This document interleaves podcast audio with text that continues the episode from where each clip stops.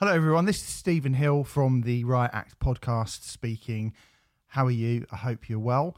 Um, you're about to listen to our podcast um, with myself and my co-host and colleague Remfry Deadman in a moment. But before we get to the podcast that we're giving to you today, I thought I'd just give you a little bit of background on what it actually is, as it was recorded in a time when uh, we didn't really know exactly how or when or why this particular podcast was going to get rolled out. Um, what you're about to listen to is the first in a series of Riot Act classic album series. So Remfry and I sat down um, a couple of months ago and we decided that we wanted to do something bigger. Uh, we wanted to do something more in depth on some of our favorite albums ever made. I want to shout out a couple of people. I wish I had your names from from Twitter and Facebook, but after we did our albums of the decade, somebody said, "Can you do more stuff on Patreon?" Which we absolutely should have been doing. Um, and somebody also said, "I'd love to hear." A top 20 albums ever from both of you guys. Now, I thought rather than do 20 albums, it's hard to pick just 20 albums ever. We thought maybe we'd go a little bit further than that and pick 50. I actually picked 56. I think Remfry's picked about 52. Uh, so overall, that's 106 records um, that we absolutely love, like absolutely love, that to our minds are genuine classic records. And um, we wanted to go in depth and deep in every single one of them. We wanted to do a full blown podcast for, for every single record on that list. So that is absolutely what we're going to do. And you're about to hear the very, very first one. Uh, it is Remfry picking Guns N' Roses classic Use Your Illusion 2. Um, um, I should say where the rest of them are going to go, though, because this is obviously episode one of what will be episodes up to episode 106 uh, and, and beyond, possibly. So, um, this one we're giving to you for free um, and so you know so you can know and understand what it is and after that, they will be going up on our Patreon page. So if you go to patreon.com forward slash riot act podcast, there, uh, many of you um, have already donated a sum of money uh, to the podcast to help it run and just to show your appreciation for Remfry and I's work um, uh, in, in, the, in the show, which we massively, massively, massively appreciate. We did decide that um, we were going to add another tier, and this feels like a good extra tier for you guys. So what you will get if you are someone who donates a pound, anything from a pound to four pound ninety nine, you will continue to get the Rioters reviews, which we've been doing for about a year or so. Um, at this point, there will be a Rioters review going up every week. So if you are on our Patreon page and you can spare a pound, we um, hugely appreciate that. Uh, you can suggest an album, any album in the world for me and Remfry to uh, just kind of casually chat about over a kind of half an hour, 40 minute period. And that's what we've been doing for the last year or so. If you decide that you really want to support the podcast and, and, and give us as much as you possibly can, anything over five pounds, you will get access to the classic album series. So every other week, either Remfry or myself, so once a month, you'll get two uh, two classic albums, one of mine, one of Remfry's, uh, and we will speak for a long time, as we do. We will be speaking for a long time about this particular record. So um, I think the Guns N' Roses one is clocks in at around two hours. Um, we've done around two hours, just under two hours on Marilyn Manson's Antichrist Superstar. We have done a massive monolithic three and a half hour chat on the wall by Pink Floyd, and we are just about to record a chat about Radiohead um, the the In Rainbows and OK Computer mashup known as 1001. So they'll be the first four. Um, they will be going up on our Patreon page from kind of from now basically so we'd absolutely love it if you you would sign up and uh, and join us to chat about those records it would be hugely hugely appreciated obviously i understand that at the moment this is a very difficult time for everyone and um, some of you might feel like that's a bit of a stretch. Uh, if you go over to riotactpodcast.com on our website, we are going to be putting the episodes up to be purchased individually. So if you just want to listen to one specific particular record and you don't feel that you can contribute five pound a month, um, then you know feel free to buy one over there. Also, like this one, we will be giving a few away. I think we're going to be giving this one out for free, so you guys can see what it is. Uh, then Marilyn Manson will be going up on the Patreon page, and then the first half of the chat with Matt Reynolds from Haggard Cat about The Wall by Pink Floyd will also be going up for free as well. So we will be kind of dripping these out. We don't want it to be a kind of super elitist, you must give us money thing, but also at the same time, um, what with the world being the way it is, it's uh, it's fucking mad, isn't it? And um, you know, we obviously want to give people as much content as we possibly can. So that's what this is, and hopefully you'll listen to it and you'll go, yeah, that does feel like something that I'm willing to contribute to. If not, then um, enjoy this free one anyway. And we will be giving the weekly show away for free, obviously. And we will continue to do Rioters' reviews and specials. We've got a whole bunch of stuff in the pipeline, including chats with Trail of the Dead, including chats with Matt Heafy from Trivium. All that stuff's going to go up as well. So we're just trying to kind of ramp up the amount of content we give you with Riot Act. And this is just another arm of it. If you can support us, we would be eternally grateful for you, um, or to you, I should say. Uh, but in the meantime, enough of my waffling. Here is Remfry and I doing the first ever Riot Act Classic album series on Guns N' Roses classic Use Your Illusion 2. Hello, welcome to Riot Act, the alternative music podcast. This is a brand new podcast series that we are doing called Riot Act Classic Album Series, and this is episode one of it. My name's Stephen Hill. I'm your host, alongside this gentleman, Remfry Deadman, furiously scribbling notes um, to make sure that episode one of this uh, new series that we've launched goes smoothly. You're all right, mate? Yeah, I'm really what good. did you I'm- just write down? I, I, I wrote numbers? down 52 seconds. Brilliant. Okay, good. So yeah, that's uh, That's exciting, isn't yeah, it? really exciting. Yeah. I'm really glad I asked. Look behind the Um, curtain there. yeah. Um, but the first one that you've picked is by a massive band. Very It is a classic album of sorts. Uh, mm, yeah. It is a controversial record, most certainly. Yes. It is a slightly unexpected pick as well, I Uh, would it's say. not the one that people would normally go to. No. Yep. So let's kick this whole shebang off. Uh, tell everyone what your first pick is, Remfry.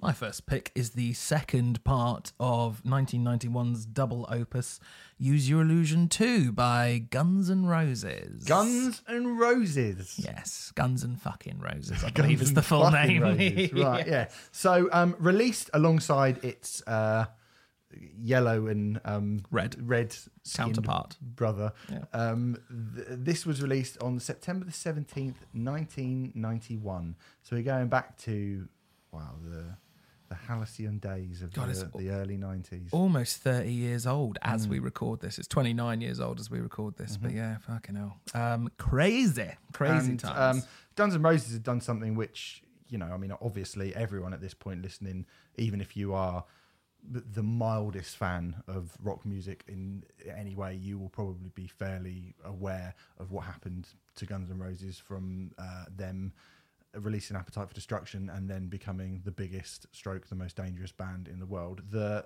the run of like 4 years that they had leading up to this record is the sort of thing that just doesn't happen to bands anymore. no. and really didn't really happen to bands back then to be that big on your debut record Uh, Absolutely. I mean, ju- just the fact that they were able to go in and for album number two and three, I'm not including GNR Lies because that's technically an EP, um, just for them to be a double album, to uh, for a label to allow a band to release two and a half hours worth of music for their second and third album. I don't think that's ever happened before. Uh, I mean, even Smashing Pumpkins' Mellon Collie was their third record, that double album. So, and you know, it was the first time ever that two albums had been released on the same day by a band that were sort of single uh, records rather than a, a double set. Yes. if that's if that's yeah that's an, I, I'm, I'm I'm sure that has happened before. I think Kiss might have done it with their solo records, which were under the Kiss banner, or I think the Melvins did a similar thing once as well. But they're Hmm. definitely not as high profile as Use Your Illusion. But I can't think of another band that have done that. My research indicates that it was the first time that it Okay. happened. I mean, I I remember that Kiss, the solo records of Kiss, they all came out on the same day. But is Yeah, that the same band? No, Because yeah, it's solo not. records by you know Melvins. I don't know about actually. I think the Melvins did a similar sort of thing to Kiss, actually. Okay, okay, okay, okay, okay. Um, but um, yeah, That definitely would have been after 1991, though. Yes, yes. It was kind of um it's a fascinating time because it was sort of um it was a point in the music industry of monumental excess and it was kind of a point where which it, it was the the apex of this monumental excess which will probably never be repeated again.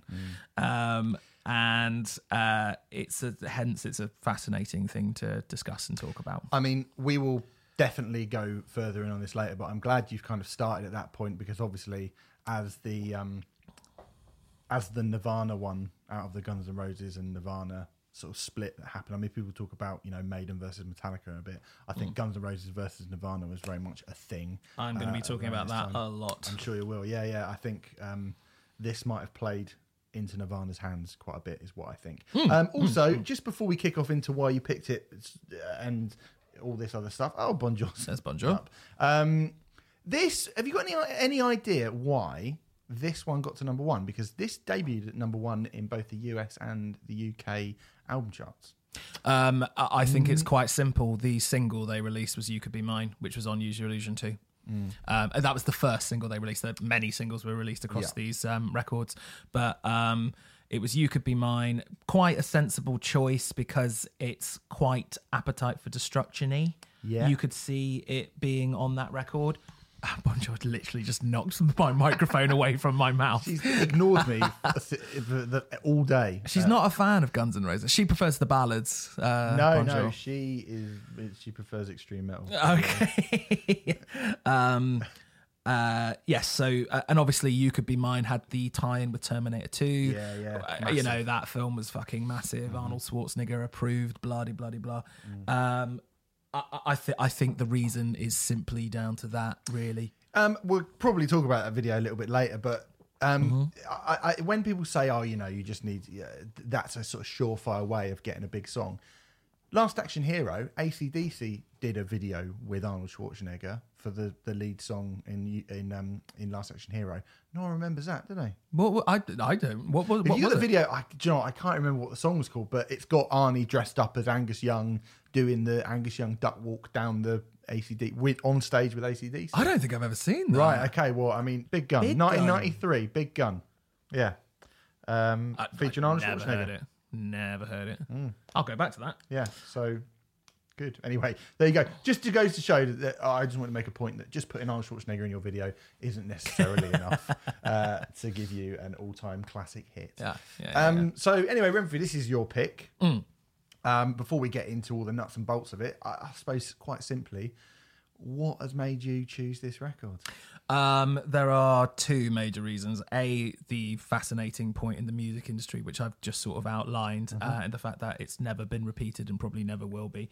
Um, but also, this album is quite possibly single handedly the most important record to me in my entire life. Wow. Um, More than Bat Out of Hell 2. yeah, well, it's good. It's good that you mentioned that. So, quite recently, I say quite recently, we don't know exactly when this is going out, but not too long ago, we did a trade off on uh, Meatloaf's Bat Out of Hell 2, where I, I say admitted, I mean proudly stated, I think is actually more accurate, that uh, Meatloaf's Bat Out of Hell 2 was the first CD I ever purchased. Yep. Um, and um, I bought that and Bon Jovi's Crossroads, the best of, um, and put them on every single day and sang every single word really loud and bolshily uh, to the point where my brother was driven absolutely crazy by hearing always sung really badly over and over and over again. So he gave me a C90 cassette tape um, and said, Stop listening to that rubbish and listen to this. And it was Use Your Illusion 2. Right. Um, and I was sort of scared of it at first because it was like a meaner, grosser version of meat. Certainly Meatloaf, well, Yeah. definitely Bon Jovi as well. Um, and there was like loads of swearing on it.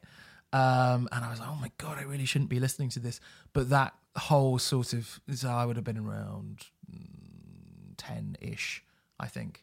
Um, but that was also the appeal of it as well, because you know Axl Rose is saying, you know, telling journalists to suck his dick and stuff like that. It's Yeah. like, wow, It's amazing what scares you when you're a kid with music, isn't it? Like, bonkers, it- isn't it's, it? it is funny because I can really, really distinctly remember listening to either I can't remember what song it was. It was either Your Illusion one or two, right? Yeah.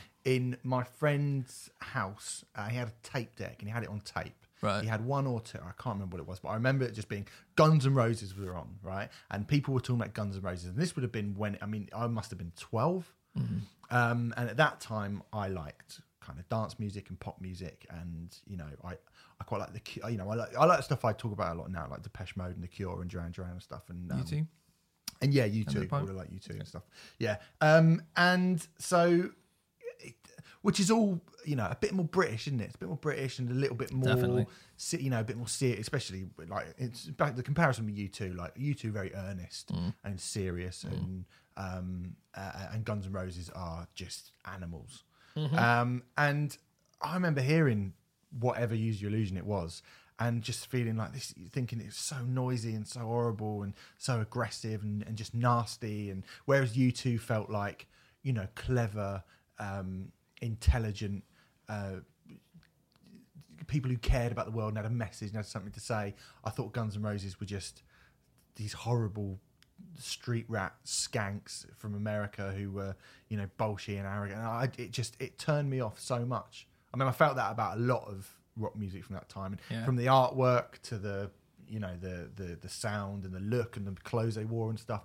I just found so much of it just so desperately unappealing to me. I think a lot of people felt that way about them. Not not unappealing necessarily, but certainly that they were sort of these disgusting vagabonds.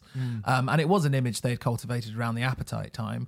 But it was quite clear that um, Axl Rose, in particular, I don't think the other members of the band were too bothered about it, but Axl Rose didn't really want to have that Yeah. um, uh, viewpoint. Um, he didn't want to give out that sort of message.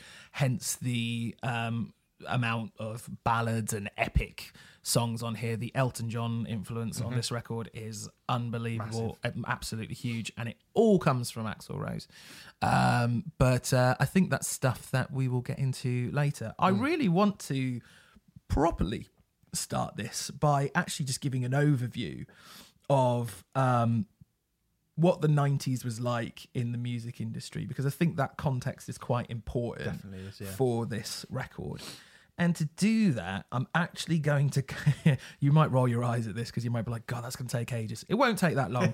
I'm going to go through each decade of popular music and uh, state the bands or artists that have sold uh, attained diamond status. Diamond status is sales of over 10 million copies of an album, decade by decade. So in the 1960s, it's actually fairly easy. I was wondering if you wanted to guess the 60s. Who, which two bands? There were only two. Do you think Bands sold? or solo artists? uh, bands? okay, um, the Beatles and the Rolling Stones. Oh, um, one's right. You got the Beatles, but uh, it's actually Be- Beatles and Led Zeppelin. Yeah, yeah, yeah. So just two bands in the 1960s sold uh, over 10 million records. In the 70s, you've got the Eagles, Pink Floyd, Fleetwood Mac, Boston, Elton John, Billy Joel, Carole King, Stevie Wonder, and Meatloaf. I didn't get to guess any of them, did I? That was Uh, Well, I didn't. I, I, I could ask you to guess these, but it, it does get a lot harder as it goes on. 1980s, we've got Michael Jackson, ACDC, Guns N' Roses. So that's where they first appear with Appetite for Destruction. Bruce Springsteen, Prince, Whitney Houston, Madonna, ZZ Top, U2, Van Halen, Def Leppard, Bon Jovi, George Michael, Lionel Richie, and Phil Collins. well done, Phil Collins. Uh, surprisingly, not Genesis, though. I was a little surprised by that. 90s is where um, a shift occurs. And this is the important distinction that I want to make. I think up to this point, um, bar the odd exception, you can understand all of those artists, certainly in terms of quality, having sold those amount of records. Garth Brooks is in here, isn't it? Of course it is. uh, well, let's start with Garth Brooks. Garth Brooks, Shania Twain, Hootie and the Blowfish, Alanis. Morissette, Santana, Metallica, Britney Spears, Backstreet Boys, Pearl Jam, Dixie Chicks, Matchbox 20, Boyz II Men, Kenny G, Jewel, Creed, TLC, Celine Dion, Kid Rock, NSYNC, Notorious B.I.G., Mariah Carey, MC Hammer, Nirvana, No Doubt, and Green Day. All achieved 10 million sales of one of their albums in the 90s Fucking hell. which is uh, which just goes to show how massive the music industry had become and what a ridiculous uh, behemoth it had become. I wonder if I said that because you were playing behemoth as a gamer. Um, it, uh, and it was just absurd. And obviously, I think you know there are some bands in there that we love. Pearl Jam are my favorite band ever. Metallica, Alanis Morissette. Do not say that ironically at all. No. See what I did there? Nirvana, absolutely. But you know, Shania Twain. I like Notorious B.I.G. a lot as well. Yeah, yeah, yeah, yeah, yeah, absolutely. But Shania Twain, you know, compared to say the Beatles and Led Zeppelin, it's a bit like, oh god, the quality's really gone down here. Jewel, yeah, Jewel, fucking hell. Matchbox fucking twenty. Creed, yeah. Yeah, yeah. I mean, it's some, it's you know quite embarrassing, but um, I think that just goes to show when things get really, really massively popular, the uh, quality sometimes massively dips, which is shown even more so in the 2000s, uh, where we have Linkin Park, Norah Jones, Outkast, Eminem, Evanescence, Amy Winehouse, Avril Lavigne, Lady Gaga, Usher, Coldplay, Jack Johnson, Blink 182, Shakira, Pink, Nelly Furtado, Kelly Clarkson, Alicia Keys, Dido, 50 Cent, Beyonce, James Blunt, Nickelback, Christina Aguilera, Justin Timberlake, Maroon 5, and Susan Boyle. Oh my god, what an absolutely Isn't that tragic? Yeah. That is really tragic. And that kind of shows like how the music industry's changed as it's become bigger and more popular. Um do you want to hear how many te- 10 million how many artists have sold 10 million in the tens? can't be many, can it? Well, strap yourself in. Uh, Taylor Swift, Adele, Yeah, fine, yeah. and that's it. And that's If you'd have asked me to guess, I Mm. would have said Taylor Swift. I probably would have forgotten about Adele, but it, it makes a hell of a lot of sense. And Adele has the I best-selling said- record of um, the last twenty years, I Yeah, believe, yeah, thirty-two yeah, million yeah. copies of twenty-one. I think might, I might have said Bieber as well, and that yeah, I would probably struggle to think of Yeah. anyone else. No Bieber, no Bieber. Bieber believers don't buy his records apparently, uh, or don't buy them in the um, in the ten million mark. But you know, and that just shows like the like the effects of piracy and so on and so forth. Obviously, that started in the two thousands, but I think. Um, people were very kind of weary of piracy at first, and like, oh no, I'll get a virus on my Yeah. computer. So I think it took a little while for that to set in, but in the 2010s, you can see it. You know, it's gone back to the 60s again in terms Yeah. of that. Now, whether that's a good thing or a bad thing, I, yeah, bloody blah. But, um, but the 90s was certainly the beginning of what I would call like the blockbuster albums. Yeah, the boom period. Yeah. I did read something uh, once. Uh, I- I'm having to sort of paraphrase this a little bit because I've got to remember exactly what it was. But I was I was told that the highest ever amount of money from CD sales ever accumulated was in 2002. That sounds right to me. It would be one or two. Yeah, yeah, yeah, yeah. it was in the very early 2000s, but it, it you know went up an insane amount. Yeah, yeah. Well, I think um, I mean to clarify what I just said. I think um, I think there were blockbuster albums in the eighties, um, but it was in the nineties where it really boomed, as you said, and it it just went fucking crazy. I think it is really um, I really want to give an idea of the kind of records that were being released at the tail end of 1991 because um, it's pretty fucking amazing um, when you look back at it. It's a hell of a year. Um, 13th of August, you've got Metallica's Black Album. Yep. 27th of August, you've got Pearl Jam's 10. Um, I, I put these two in here, not for quality, but for sales. Um, 10th of September, Garth Brooks's Ropin' the Wind, which I've never heard, I have to say. 17th of September, Mariah Carey's Emotions, uh, which came out on the same day as Guns N' Roses' Use Your Illusion 1 and 2. As did Ozzy Osbourne's No More Tears. Yep. Not a bad day. Even better, the week after, 24th of September, can you imagine if you'd gone to a record store and bought these three records? Red Hot Chili Peppers, Blood Sugar Sex Magik, Nirvana's Nevermind, and Soundgarden's Badmotorfinger. Can I also put in Screamadelica by Primal Scream, which was also released that day? Fair enough. Yes, very good. Very good. Um, 21st of October, I mean, might be laughable now, but it certainly hold, sold a lot of records at the time. MC Hammer's Too Legit to Quit. Yeah, the biggest rapper in the world at the time. Yes. Yeah, I mean it's laughable now, but but he certainly was at that time. 18th of November, uh, your boys U2s uh, with Achtung Baby, Yep.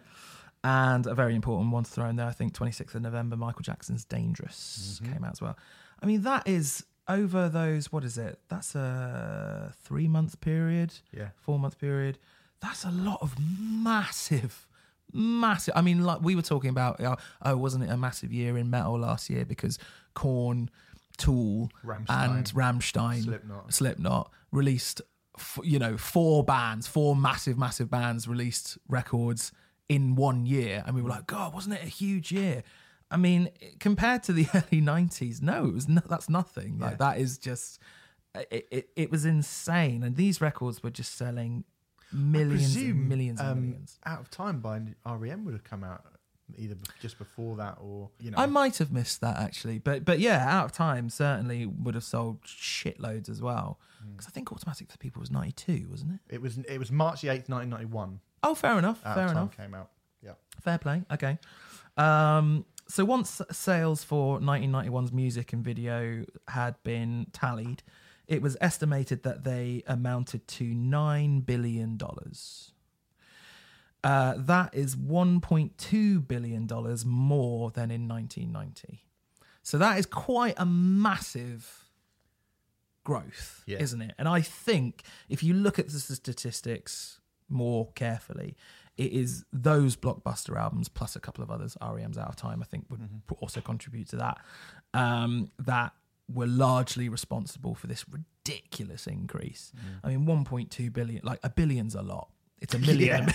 it's a million of millions. Yeah. It's uh, such an insane number. And Use Your Illusion was released smack bang in the middle of that sort of blockbuster season, if you will, period, that um, summer and autumn of 91. Um, and amongst those blockbusters, it kind of superseded all of them in terms of scope and vision. Not quite in sales, but certainly in scope and vision. It was a in a period of excess where the music industry was uh, basically using dollar bills to wipe its ass most of the time. Guns N' Roses were the most extravagant band, making the most extravagant statement, um, and the last of its kind, really, before it became extraordinarily unfashionable to make extravagant statements. Absolutely. Yeah. Um, and the reason for that is uh, largely credited with uh, Nirvana and Nevermind. Now, it's really tempting to sort of revise history and say and claim that because Nevermind came out literally one week after Use Your Illusion, which is really telling when you look back at it now. Um, it's tempting to say, you know, that it, it sort of happened really, really quickly. The reality is, is Nevermind was a bit of a slow burn. It, Um, it, it took a.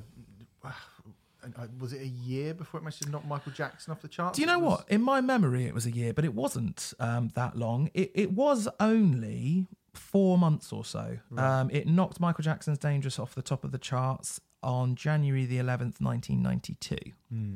But for a fair few months at least, the field was absolutely still wide open for Guns N' Roses, and this kind of feeling of excess not being cool anymore had definitely not set in.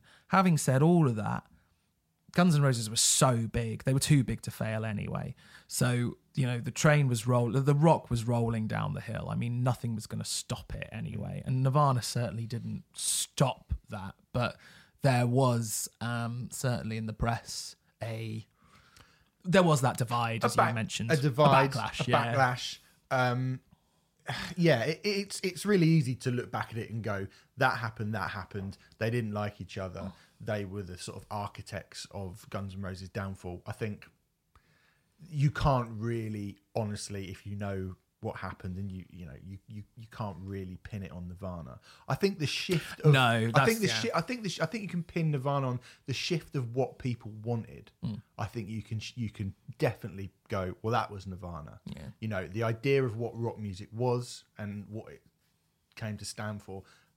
That was you can pin that on Nirvana, but Guns and Roses, as I'm sure we will talk about throughout this, are kind of their own worst enemies in in in this scenario. I think you know, um, well, Axl uh, is the problem here, and I mean, So, well, he was certainly the one who was pushing the band to go for those excesses, uh, like, undoubtedly. I yeah, think. and like you say, I mean, I don't think, um, I think as much as Nirvana moved the goalpost completely, you're right.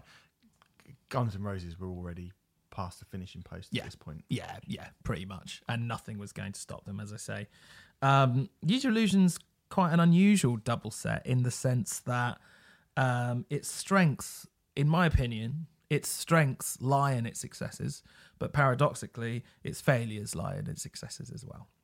Um, I've already mentioned that both albums together, the the exact running time is two hours, thirty two minutes, and eighteen seconds, which is a hell of a lot of music. It's a lot of music that. Uh, yeah, thirty songs.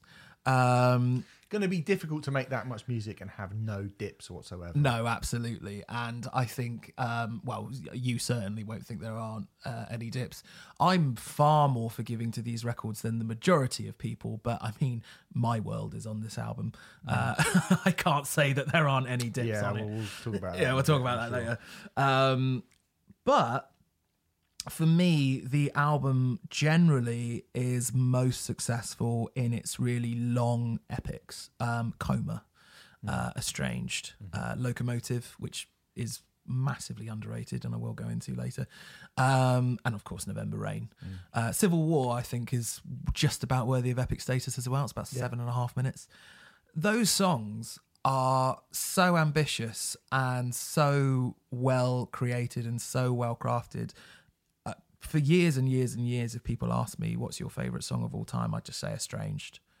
Um, I absolutely adore that song. The manner in which um, the manner in which Axl and Slash are working together and have that sort of uh, twosome dynamic that so many brilliant, brilliant bands had. Led Zeppelin, the Rolling Stones, um, Aerosmith.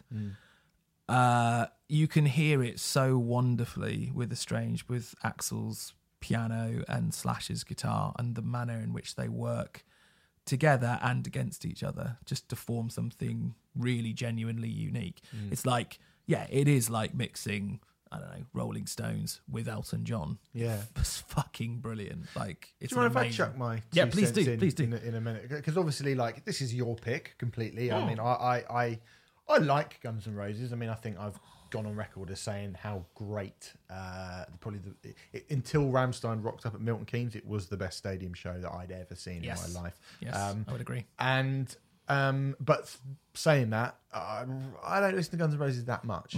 Um, I think Use Your Illusion is brilliant, if slightly overplayed. I think I have almost kind of, I wouldn't have reached the end of my tether with it, but it's certainly not an album that I feel like I need to listen to that much. Unlike something like Nevermind or Ten, which I can happily listen to over and over and over again and never get bored with. Um, uh, I always felt like I preferred Use Your Illusion one, and I've that is from a uh, kind of a, histo- a retrospective historical thought because I haven't listened to these records for a very very long time. So going back to them, um, I think I prefer the strong points for me. The strong points on Use Your Illusion are higher than the strong points of Use Your Illusion two. My favourite songs are all on Use Your Illusion one, I would say. But saying that, I think Use Your Illusion two is much more consistent, much much more consistent. Yes, I agree. Um, and also, the thing that really stood out for me, having not listened to it for such a long time, and from really being somebody who sits quite firmly in that Nirvana, like, you know, cut all the fat out. I, you're meant to be, you know, Guns N' Roses. You're meant to be a rock and roll band. This, you know, I, I never wanted the bloated excess, the fucking grand piano, the the white leather jacket, Horns, all, all that stuff. Yeah, backing singers, all that and so on. stuff mm. never felt like it was the sort of thing that turned me off Yeah. from just music and just any music that kind of goes that I, I used to look at Guns N' Roses like when I got when I sort of got into rock music and then Guns N' Roses were around and I could properly listen to them I would I loved Appetite for Destruction but I always listened to these records and was like there's too much tossing around. There's too much. It's, it's bloated. Like you know, especially getting into it in a time where new metal and pop punk and you know the, the sort of the end of grunge was happening, and all those things are much more rudimentary, if you like. Yeah, Um, And then getting into hardcore as well. I was always like, nah, you know, stuff like Estranged will never be um, the sort of thing that I like. Listening back to particularly Lose Your Illusion 2 now, what struck me is how little. I mean, something like Yesterday's. I think Yesterday's is a really good song. wonderful song. It's a great song, Yeah. like really, really good. But it did strike me as being like I found myself going, I'm not as interested in this. It's just a good rock song. I'm not as interested in this as I am, you know, uh, with Estranged or Civil War. I found those songs to be much more engaging, and it's pretty much the first time in my life where I think I can sit here and go, yeah, actually, the strength of Use Your Illusion one and two, I think, uh, is in the excess and the more um, bloated stuff. Absolutely. Like I genu- I do think that now. I think the other songs come across kind of, you know, medi- not I think mediocre is harsh because I think they're really good songs, but they don't excite me and like you know, they don't excite me in the same way as, you know, It's So Easy does. There are quite a few um, what I am going to term meat and potatoes hard rock songs um, on both albums. I, I would actually say particularly Use Your Illusion One. I Yeah. mean, I mean the first half of Use Your Illusion One is full of fairly standard. Um, I'm thinking of songs like Back Off Bitch, Bad Obsession, uh, maybe Perfect Crime, although Perfect Crime's fucking banging.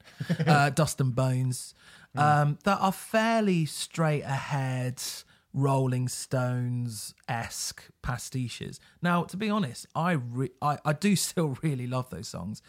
Um, the a, a, a large part of the reason uh, and and a large part of those songs being uh, written was down to Izzy Stradlin, Yeah. uh, who is definitely someone who I will talk about later because I think Izzy Stradlin is probably the most underappreciated member of Guns N' Roses by a country mile. I would say. I think he's a lot more important to that band than a lot of people realize. Um, but um, there was a lot of those sorts of things. I mean, on the other hand, though, the bloated excesses of it, you know, I've already mentioned My World. My World is a fascinating song. It's rubbish, but it is fascinating. It's the last track on Use Your Illusion 2. It's about a minute and 24 seconds. a minute and 24 seconds long. Um, you may know this already. Did you know that the rest of the band it was Axl Rose's thing project exclusively? The rest of the band didn't even know it was it existed until they got their copies of Use Your Illusion 2 and they're like, "What's this? My what's this my world thing?" No, and then it comes on. that. It, uh, pff, it Axl had clearly been listening to Nine Inch Nails and Yeah. clearly wanted to do his version of Nine Inch Nails. Um, I think Axl Rose is a phenomenal talent and is phenomenally talented at many, many things. Electronic, industrial, not stuff is not one of them. And the f- Particularly 19 years down the line. yeah, yeah, and the fact that it does sound like it was recorded on Casio keyboards, it's an amazing moment. Um, uh, the, uh, nothing, very little about this album sounds cheap. I would say there's a few things which sound a little bit dated to to the '90s, but I don't think much of it sounds cheap. My World sounds really cheap. It's a really unusual. Um, failure on um or, or an unusual moment where it just sounds it, it's so odd and it comes in straight after don't cry as well Yeah. the alternate lyric version it is the weirdest juxtaposition it's fucking weird uh he managed i mean it was something that he obviously wanted to keep going with because i think there are moments of that electronic stuff on chinese democracy There definitely are. and they're mu- And- and, and- the- they're much the- more successful as Yeah, well. and and um, if you remember, before Chinese democracy came out, uh, and we were all fucking wondering when it ever was going to come out. Every time something got leaked or uh, you know they played a song um, live that no one knew, Mm-hmm, or people the the Nine Inch Nails comparisons Yeah. were massive all the time. I kept remember I remember people just going like, oh, it's kind of industrial, like you Yeah. know Nine Inch Nails or Rammstein or something Yeah. like that, and I I was like, that sounds like it will be horrendous. there was a reason why Axl got Robin Finck, who used Yeah. to play in Nine Inch Nails. Um, there's actually, um, I'm sure you can find it on YouTube. Um, there is an uh, song that Axl worked on for ages, which didn't end up coming out on Chinese Democracy, but I did see it live once actually, called Silkworms, which is a very remember that. interesting industrial. I don't think it's entirely successful, and I think it's a good thing that it's not on Chinese Democracy. But it's very interesting where he was going, wanting to go in that direction, and it's definitely more successful than My World. But then I don't know, a shit in a box is probably more successful than My World. you Um, could take any Spineshank song and whack it on the end of this record, and it would probably sound better. To be fair, Um, I was furiously scrabbling around my notes um, about 10 minutes ago because you were talking about um, how you kind of preferred the. Uh, when Guns N' Roses were a rock and roll band, and it reminded me of a, um, a, a, a I think it was Kim Neely, um, put this to Axl Rose in Rolling Stone. So I just thought I would get Axl's response to that um, uh, accusation, I suppose. Yep. So Kim says, I've talked to people who liked the band better when it was stripped down. You've added the horn section and the backup singers and a second keyboard player. The shows are becoming a lot more professional and polished. To which Axl says, But I don't think it's losing any of its energy. There's a lot more energy now. I think that before people were seeing the potential.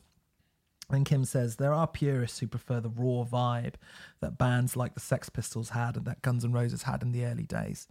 To which Axl says, Yeah, well, there are people who like a girl that has the same haircut she had 10 years ago, too. I understand that. I understand that a lot, but it's like we're evolving and it's us. I read a quote where David Bowie was saying that Pink Floyd was Syd Barrett to him. And I'm like, Yeah, but to deny anything that Pink Floyd's done after that, certain elements of our music and our performance and our attitude are still there, but we're not the same people we were then. Maybe it would have been best for the purists if we died or broken up. Then they'd get to keep it the way they liked it. I think it's a fair. I think it's a Yeah. fair comment. I mean, Guns. He seems he seems oddly calm as well. When, It- well, maybe it's just the way you're reading it, but yeah. Uh, um, actually, uh, Kim does mention in that interview that uh, he was oddly calm throughout, and and and um, he was asked a lot of questions which were very. He was asked directly, "Why do you come on stage late?" and all this kind of thing. It's a really interesting interview, um, and he was just very like. Sometimes, if you could get him, apparently, supposedly, he obviously he's known for like his tirades and his temper and like Yeah.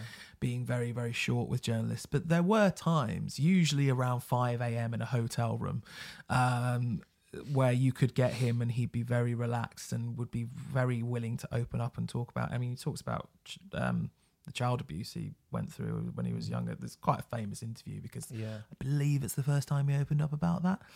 Um, so yeah, um, really. Fu- I mean, a lot of the Rolling Stones stuff um, that uh, that they did with Guns N' Roses is, is absolutely fascinating. They were released at midnight on September the seventeenth, nineteen ninety one. Um, certainly, the, some of the most anticipated albums in rock history. Uh, the label Geffen uh, initially uh, shipped 7.3 million copies, and they exuberantly claimed that the am- album could potentially equal sales of Michael Jackson's Thriller, which is the biggest selling record of all time. It is. Yep. Um, this, despite the fact that major stores in America, such as Kmart and Walmart, uh, refused to stock the album due to the profanity present.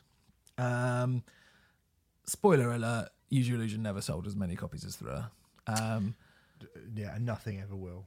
uh, but it but it didn't do too badly. So both of the albums ultimately underperformed expectations domestically, but they were still very commercially successful. I would say. Use Your Illusion one debuted below Use Your Illusion two, mainly due to the fact that the second album contained the main lead single. You could be mine.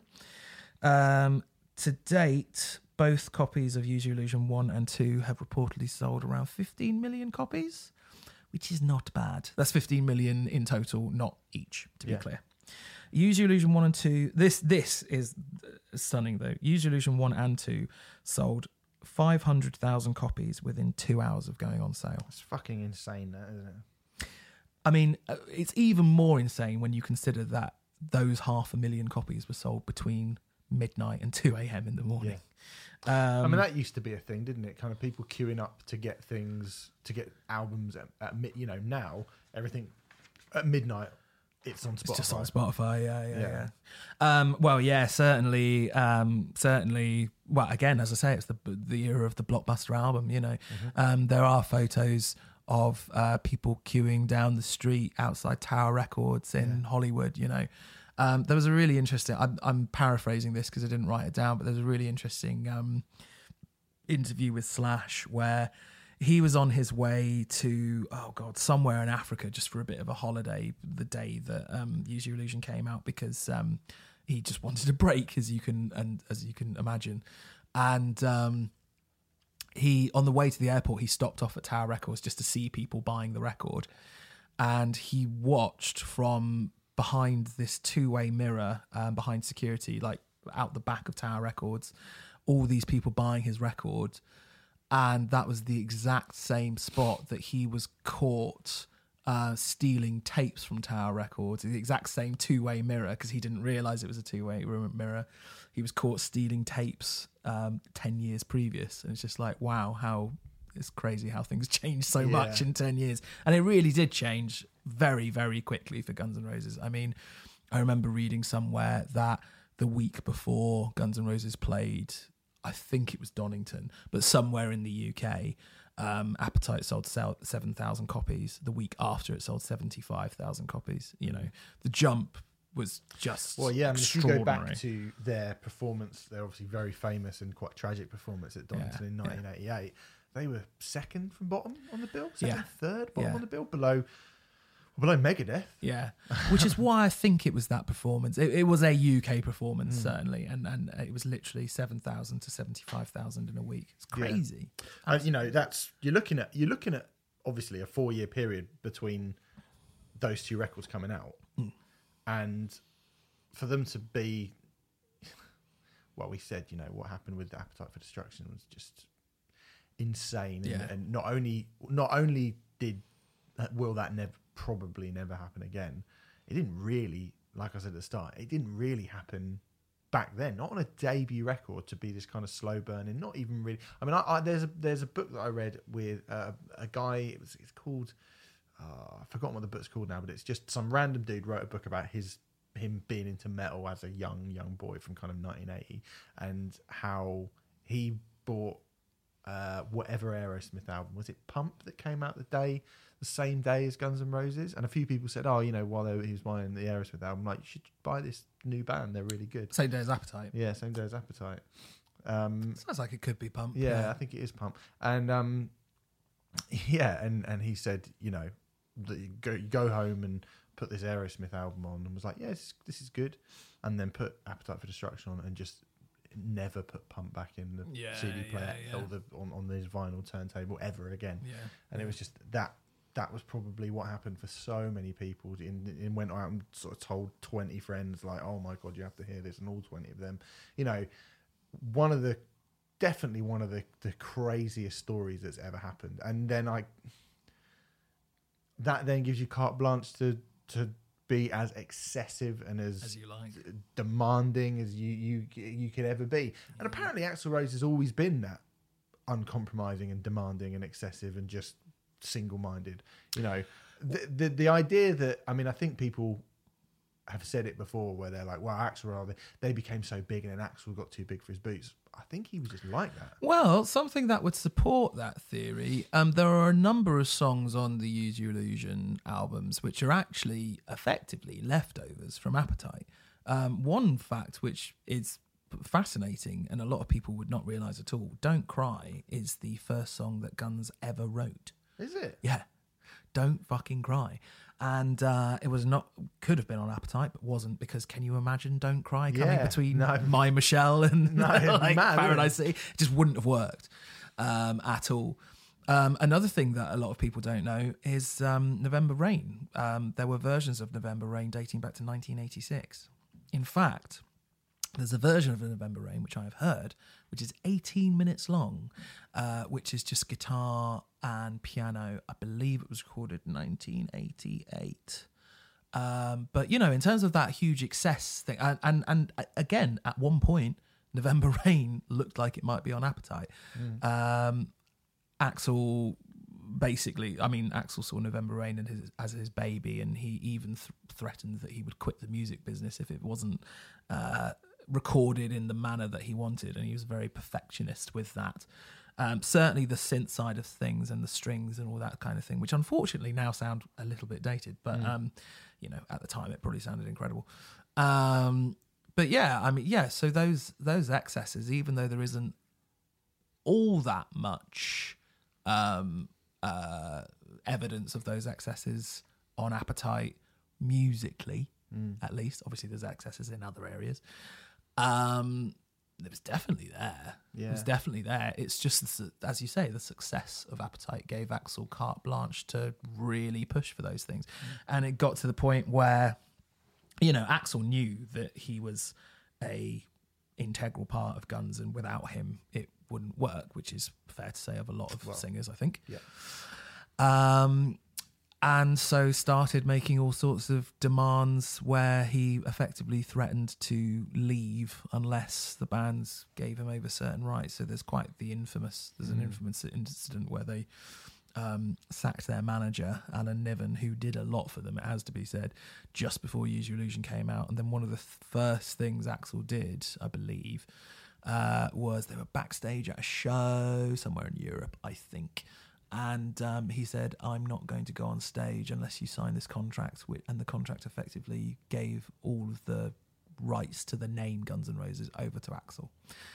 And um, the band just felt like they were in this position where they had to sign it, otherwise, they would a, a riot might occur, and Yeah. riots had occurred several times at Guns N' Roses shows. yeah, yeah. Um, and they, they, in order to prevent this riot from occurring, they signed it. Um, but obviously, in the future, that led to, 14 year wait for Chinese democracy and all the stuff that it led to. all the stuff. Um, I've got a story about Axl Rose. I'm not sure if I should tell it, but I'll tell you what I'll do is I will tell it. Yeah, tell it, and then if I, I'll, I'll make a judgment on whether I should cut it or not. okay, I'll tell you what I won't do is tell you who told me because that Okay. would be dropping them right in the shit. But somebody I know within the music industry um, spoke to a dude who managed Guns and who managed Guns N' Roses pre the reformation of you know Axl slash and Duff, um, going back probably about ten years or so, was actually drafted in to manage Guns and Roses, and um, he met Axl Rose, and uh, Axl Rose said to him, you know, he was like, well, you know, what do you want to do? Like, well, how are we going to play this and blah blah. blah. And Axl Rose said to him, and this is obviously secondhand. I'm not sure. If, I can't tell you this is 100 percent definitely true. He said, I This is conjecture at yes, this point. conjecture, but this is the rumor. This is well, this is it's such an Axl Rose rumor. I mean, it wouldn't surprise me if it was true. But he said, um, Axl Rose said to this manager, he said, "You can do whatever you want. I have complete trust in you." And he said, "I have one rule, and that is don't ever speak to me about a reformation." With those other guys, don't ever bring it up. No matter how much people offer you, no matter what gets put on the table, I don't want to know. Don't even tell me about it, right? So this guy's like, all right, cool, yeah, fine.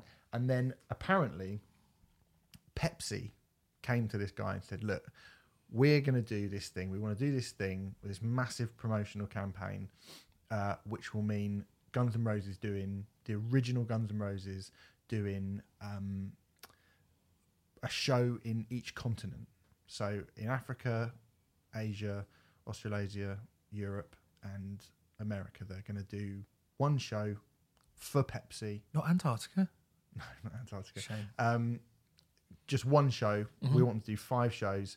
We'll pay each member um, like 150 million pounds or something ridiculous. That's definitely show. pulled out your ass. Yeah, but yeah, I pulled, I, I pulled out, my, but it was an, it was like an insane, Yeah, an absolutely figure, like yeah. millions and millions and millions, like, and and they said, you know, if you agree to it, it will be the most anyone has ever been paid for a concert ever Yep, I can believe that. right?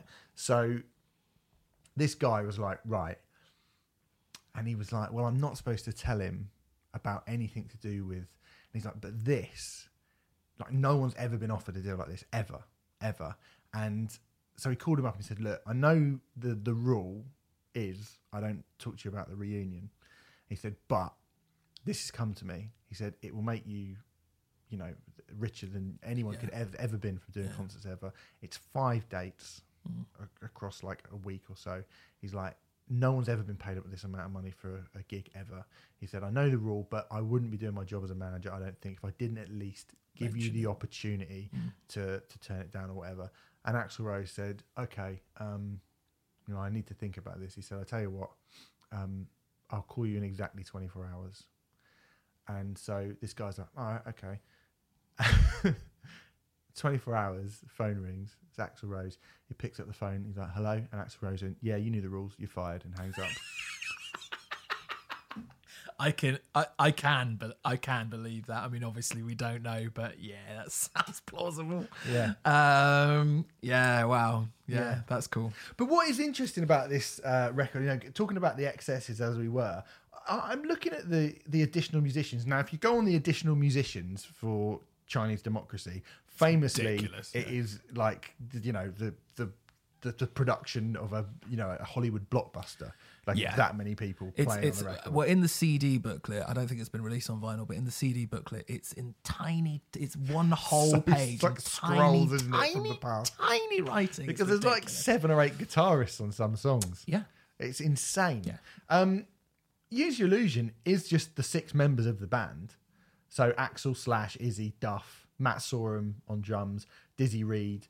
On Your Illusion 2, Steven Adler on drums and Civil War, probably before he got kicked out. Mm-hmm. Yep. Um, and I'll go into then four other people, um, most of them doing backing vocals uh, or keyboards um, or co-vocals in the, the, the in the um, the case of Shannon Hoon from Blind Melon, Yeah, who, who on does Don't Cry. on don't who does Don't Cry. Um, it's a bit more on Your Illusion one, admittedly, but not an insane amount. no, You know, no. horns, but again, backing vocals, acoustic guitar, sound effects on Coma. um, Well, that's all the like sap him again. Yeah, all yeah. that kind of Yeah, bullshit. yeah, Yeah, Um, but it's not an insane, an insane um, amount of people that worked, particularly on Guns, um, particularly on Your Illusion two. I mean, actually, so on Your Illusion one, you've got like Michael Monroe from Hanoi Rocks, Hanoi Rocks, Shannon Hoon, um, Alice Cooper Alice as well. on the Garden. yeah, What's So- um Michael Monroe on again? Bad Obsession. uh, yes, Sax on Bad Obsession. yeah. Um, so you know. That whole thing of oh, excess is excess is like they actually managed to put it all together pretty much by themselves, which is pretty cool. More or less. I mean, um, something which is really surprising the basic tracks for the album. Um, Slash once claimed that they recorded 30 songs in 30 days, uh, which is ridiculous. Um, he said it took three weeks, um, just him and Mike Clink putting down the guitar parts, like, which is nothing. I mean, that is really a very, very short amount of time. The thing that took ages was Axl Rose. Um, do, Axl Rose doing his vocals and him bringing in the synthesizer parts, basically, to try and make them grander and more epic. Um, and that's what ended up taking loads and loads of time. So the core of um, Slash, Duff, Izzy, and Matt Sorum it ended up being uh, recorded all of their stuff on this record, the meat of the album, in 30 days, which is bonkers. That's so mad. Yeah. when you think how long that bastard takes to work. It's, insane. And and in t- I don't know the exact time that they were working on the Use Your Illusion records, but I know they started. I believe they started in terms of recording early 1990, and it ended up coming out September 91. Mm. So, yeah, mad. I mean, it's still uh, it seems like a really short amount of time when you think of the fucking Howard Hughes shit he pulled like a decade later. yeah, exactly. Yeah, yeah, yeah. It, it does. Yeah. Yeah. Um, yeah, that is that is pretty mad. Um, so after its release, again, you know, th- this thing that I think it's been painted in popular culture now that the release of Use Your Illusion it got to number one, but was then kind of critically panned and rejected. Uh, I just noticed it only sold. Th- I say only it sold three hundred thousand copies, which is platinum in the UK, but only three hundred thousand copies in the UK, which I was quite surprised that that feels like when you think of. I mean, we talked about the Verve selling something like six million copies of their records just in the UK alone. Um, you wouldn't think that Guns N' Roses are so much smaller than the. I'm sure Use Your Illusion sold a, a lot more than three hundred thousand copies, but you would think, you know, Yeah, it- what? Uh, yeah, over what period of time though? Uh, did it sell three hundred thousand copies? I'm sure it sold more than that now. Well, no, no, but that's I mean that's what it says. It's, it's Really? only been certified platinum once here in the UK, Fuck, that's really surprising. Okay, so that's two hundred fifty thousand copies to go platinum here in the UK. Um, Especially considering it sold 15 million in total. That's crazy. yeah. Well, when you look, I mean, we seem to be one of the few countries uh, that didn't sort of go big on it. To Mm. be honest, Okay. um, it seems quite a quite a paucity. I mean, seven million alone in the US. I think you already said that. Yeah. Um, you're looking at, you know, about one and a half million in Germany alone, about a million in Canada, um, and then th- Britain uh, sold.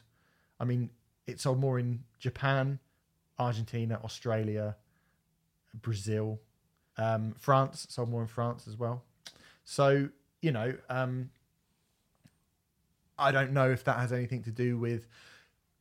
They often say, you know, Britain was the first place that grunge grunge broke in Britain, didn't it? In, a- in it, like eh, the you know Mudhoney. I don't think you know people are already thinking about grunge. You think of um, Everett True's piece in in NME in the NME in kind of 1990. I think that was on the the Lamefest.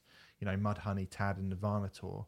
Um, and Sub Pop were already kind of sending as much stuff over to England as they possibly could. Mm. You also had Baggy happening over here as mm-hmm. well. Mm-hmm. Rave culture mm-hmm. was kind of happening at this point. I know I mentioned rave culture quite a lot, but the you know the hacienda um, commercially that stuff was starting to to pick up at quite a lot of speed, and you know Happy Mondays and it would have been the Stone Roses at that point as well. So I think maybe Britain possibly preempted the uh, the backlash Maybe. of, of Guns N' Roses before anyone else. Maybe I've cer- I've never really considered it. I think certainly. I mean, I think as a country generally we would, um, uh, and this is a massive generalization, but I think we would respond less well to the bloated excesses of Yeah. it uh, than say America, for example, who would probably embrace those bloated excesses.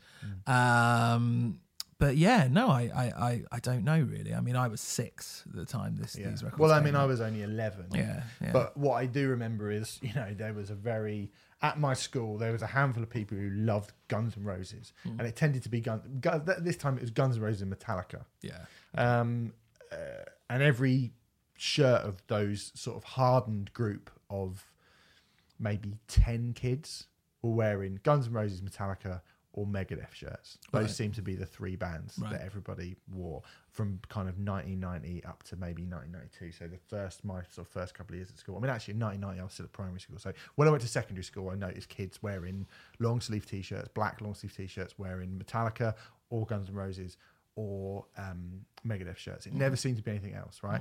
Um, and then within two years, that number had multiplied by ten, tenfold, and it was people wearing Smashing Pumpkins, Pearl Jam, definitely Nirvana, Nirvana, Soundgarden, Therapy shirts. yeah. Like, um, it never Guns N' Roses. Everybody, I, I think we all knew who they were, Mm. uh, but I don't really feel like my group of friends, my peers who were sort of 11, 12, it's going up to 13, we never really gravitated. Most of us didn't gravitate to Guns N' Roses. We all gravitated to grunge. Um, I don't know if that's uh, a kind of fair representation of what happened throughout the world or, or throughout Britain. Sorry, not the world, but throughout Britain in general. But you know, because it couldn't have been, because I'm sure Appetite for Destruction was fucking massive, but it Yeah. just felt like even post Appetite for Destruction, uh, I'm not sure were Guns N' Roses ever the the darlings of the media here in Britain. Um, I reckon around the time of those marquee shows. Yeah, probably. I think yeah. they were. I think, um, and I do think that Appetite hit, or mm, I, I do think that journalists in the UK got guns before they did in America generally. Yeah, Um, but that would have been Appetite era. but then I- we moved on just as quickly. This is Exactly. I think yeah. we moved on just as quickly. Yeah. I mean, I certainly I remember. So I probably would have got that C90 from my brother around 94, 95, something like that. And I definitely remember going into school and um, being gently teased for liking a prehistoric band, which is crazy. It only come out four years earlier. Um, but you know, because um, my friends were listening to Oasis, uh, I, d- I didn't have loads of grunge friends. There were definitely a few You Nirvana sounded fans. so futuristic as well. um, you know, like yeah, I mean, yeah, but this is the thing, isn't it? Fashion, it's crazy. Um, But but that's something I find very odd that we talk about how quickly the world moves now, and that, you know, in the, the, the in this kind of micro blogger, Instagram, fast-paced, internet-driven world where content is there and gone, and memes are here and then they're gone within seconds, and everyone says, "Oh, well, you know, culture moves so fast these days." I don't feel like trends in music or do you know what I mean? I mean, I think I said it on a, a podcast of, a few weeks ago that we were doing about Taylor Swift's been in the public eye since the mid noughties now. She's not a new artist, yet Yeah. she's treated by some of her younger fans as if she's the hot new thing Yeah. that's just happened. Yeah. But she's been around for ages, and particularly in rock music. You're you're quite right. Guns N' Roses felt like fucking dinosaurs to me. Yeah, I mean their entire career, really, when you think about it, from the point that they, from the point Appetite came out, and you know, I'm reluctant to say this because Appetite definitely was a slow burn. That took about a year to properly. It wasn't until Sweet Child of Mine was released as a single that that became a big, big deal. But from you know, Guns's um, sort of tenure was six, seven years. But in that time, they achieved sales and achieved a popularity that was uh, comparable to the likes of, you know, Fleetwood Mac or Led Zeppelin or. I I mean, they around the time "Use Your Illusion" was released, they were the biggest band in the world. Of course they were Le- le- legit as well. Like Yeah. people say, uh, you know, we've spoken about Oasis saying we were the biggest band in the world. No, Nonsense. Fuck me. The- I mean, even in 1996, if you went anywhere other than Britain in the world, and it was Guns N' Roses or like Oasis would be supporting Guns N' Roses. Definitely. Like yeah. mm, they might, probably not in England actually, but any, yeah, but anywhere else outside of Britain, of course, Guns N' Roses was still, even though they weren't doing anything. Yeah. Yeah. they were far, far, far bigger. Yeah. Um, but they just felt like I think you know. I mean, it's, and then and then when Korn and Marilyn Manson stuff like that came along, Yeah. even more that that accelerated. I mean, that was so ninety six. Life is Peachy comes out and Mm. Antichrist Superstar comes out, and that you know. People were talking about our Pearl Jam finished. I remember at that point. Yeah, yeah. Well, know? no, they were about to release No, No Code, Code. which which um, I think people look back on No Code quite fondly now, but at the time they definitely No. didn't. They thought it was a really pretentious hippie Yeah. kind of record. So grunge, which was the thing which kind of apparently had killed off the Use Your Illusion era Guns N' Roses, which obviously it didn't really, but the thing that was meant to have killed off Guns N' Roses was now being killed off by something else. Yeah, yeah. And that's only five years after it was released. Still showed, sold shitloads though, Of course it did. and they went on a mammoth tour which lasted about two and a half years. You know, I, I, I think. I mean, as I said. The the rock had already started rolling down the hill, so it couldn't be stopped um, at that point. And and even if people had very strong opinions about um, Guns N' Roses, like really really hated them. I mean, it's kind of like I mean, Coldplay are a massive band, but people fucking hate them. You know, it's just the Coldplay thing, but reduced to a period of like two or three years rather Yeah. than however long people hate, hate Coldplay for about two, two decades at this point. yeah. Um, but yeah, I mean, I, I think I was always um, uh, Guns N' Roses were always lumped in with this hair metal thing. Um, and in right at the beginning of their career, it was understandable ish. Um, they certainly looked like a hair metal band, utter reprobates. And uh, Axl, if you recall right at the beginning, if you go to Welcome the Welcome to the Jungle video, he does have his hair sort of He's got a spiky mullet. He's got a spiky mullet. Yeah, yeah, yeah. Um, and he very much does look like that. And obviously, they came from LA, where a lot of that scene came out. But for me, Use Your Illusion is, I guess, because Use Your Illusion was my introduction to guns. I definitely never saw them like that, because you know, Motley Crue would not have been capable of releasing a Use Your Illusion. Ratt would not have been capable of releasing a Use Your Illusion. Poison, um, Wasp, Or any um, of them. any of them. Yeah, I mean, and, and this is why I've always sort of blanched whenever people have put them in the same category because they were far beyond doing that. Yeah. And it is broadly down to Axl Rose. For for all his faults, it was his vision and his idea to Well, put them into those areas. I think there's two things with Guns N' Roses which makes them obviously not a hair metal band.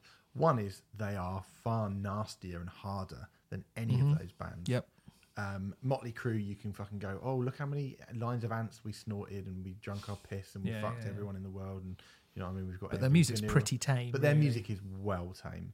Um, so Guns N' Roses are heavier and harder and nastier and punkier than any of those bands. They're also much more melodic, much better songwriters, Yep. much broad, like much grander. They're just they're just obviously they're just better.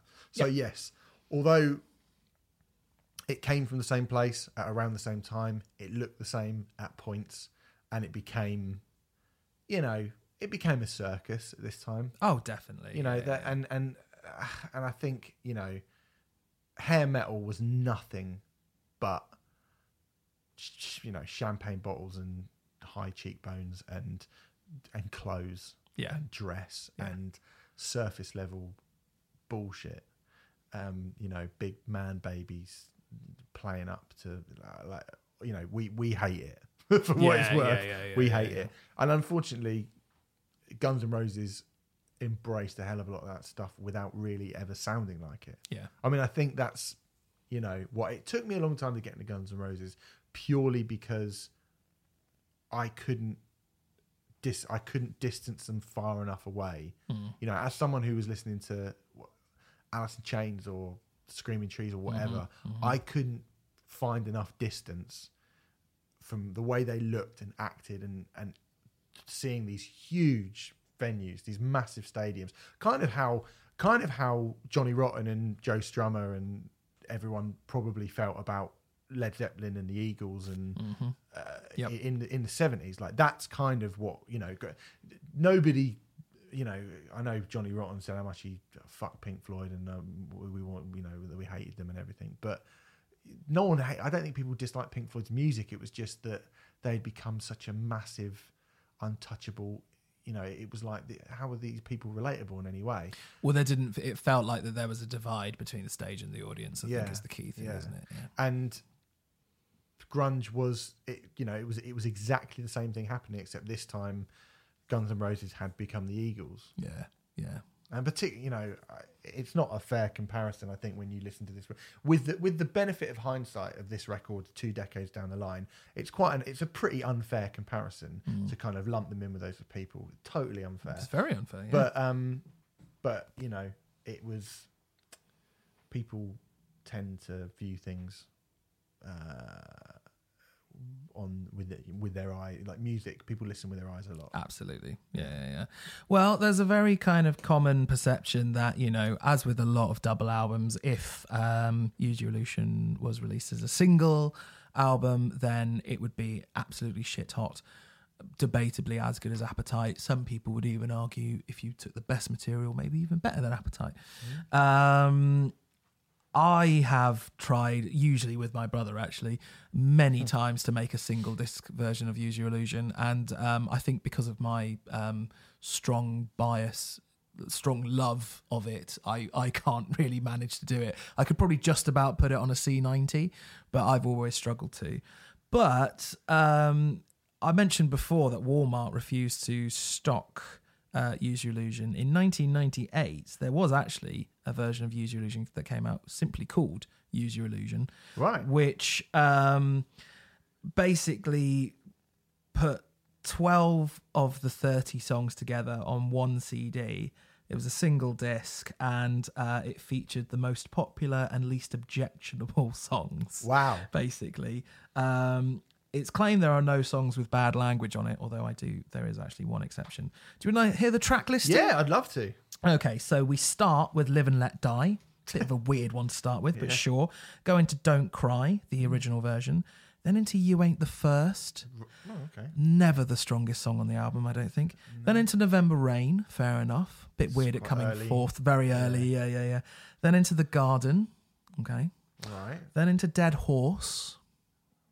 Uh, okay Then Civil War, fair. Mm.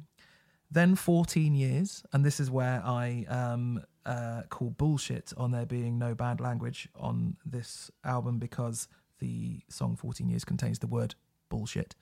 um, then Yesterday's, yeah well that's fair. sequenced Yeah, rather well yeah, isn't it yeah. It, it's sequenced. In fact, the Your Illusion two songs so far are sequenced exactly as they are on that album. Then Knocking on Heaven's Door, so it's still sequenced in the same way.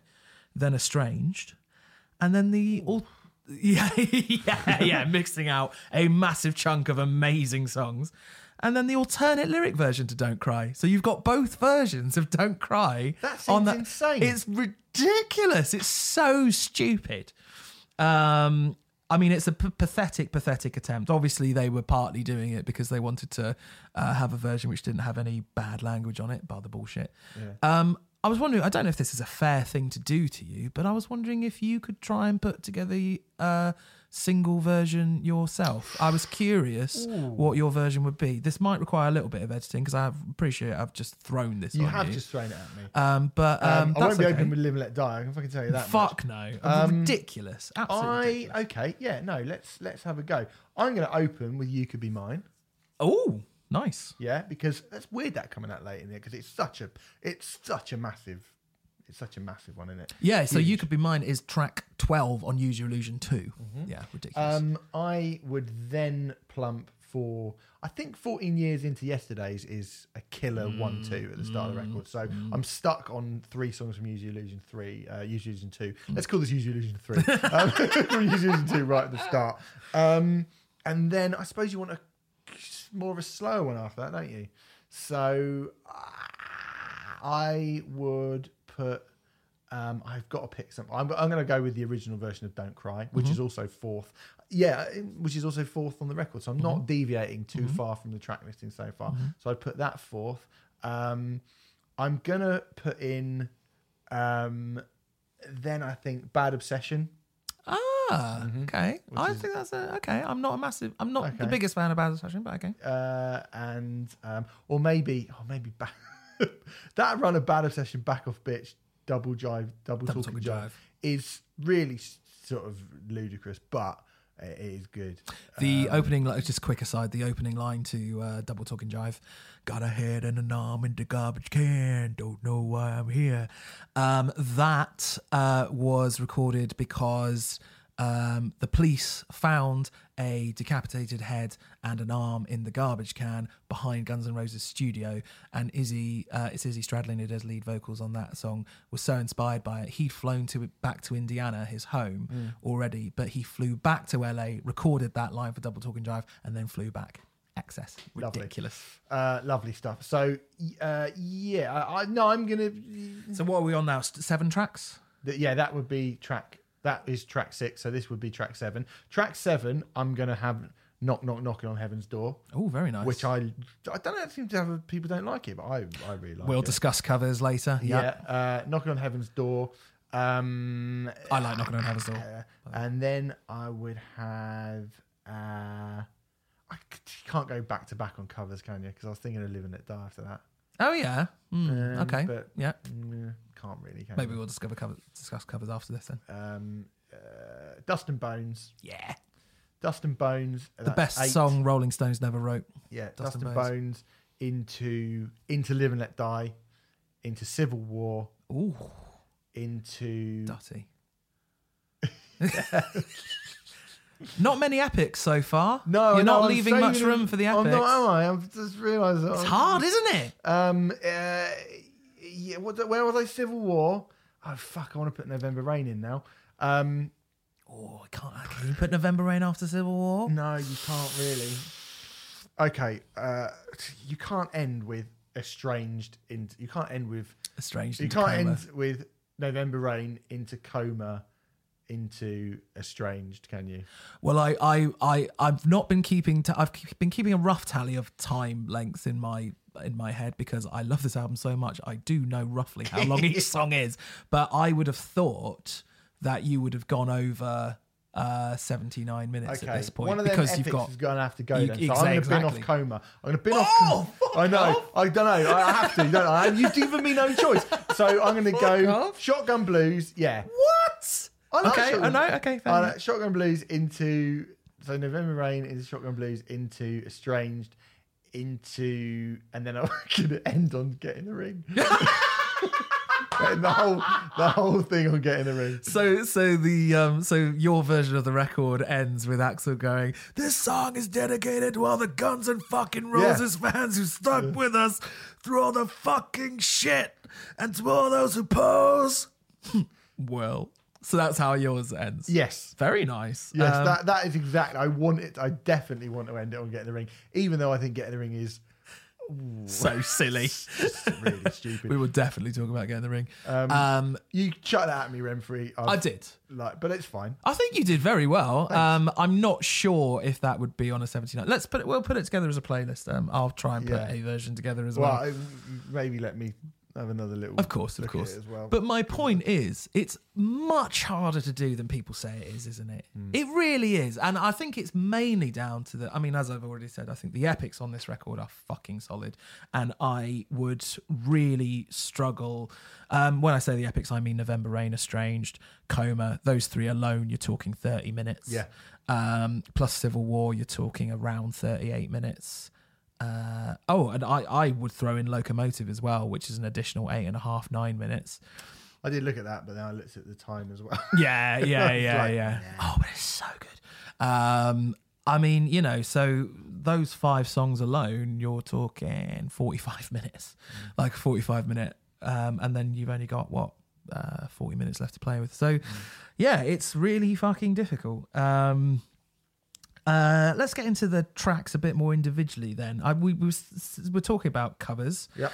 two cover choices across both records uh, Live and Let Die, originally by Paul McCartney and Linda McCartney, aka Wings, The band the Beatles could have been.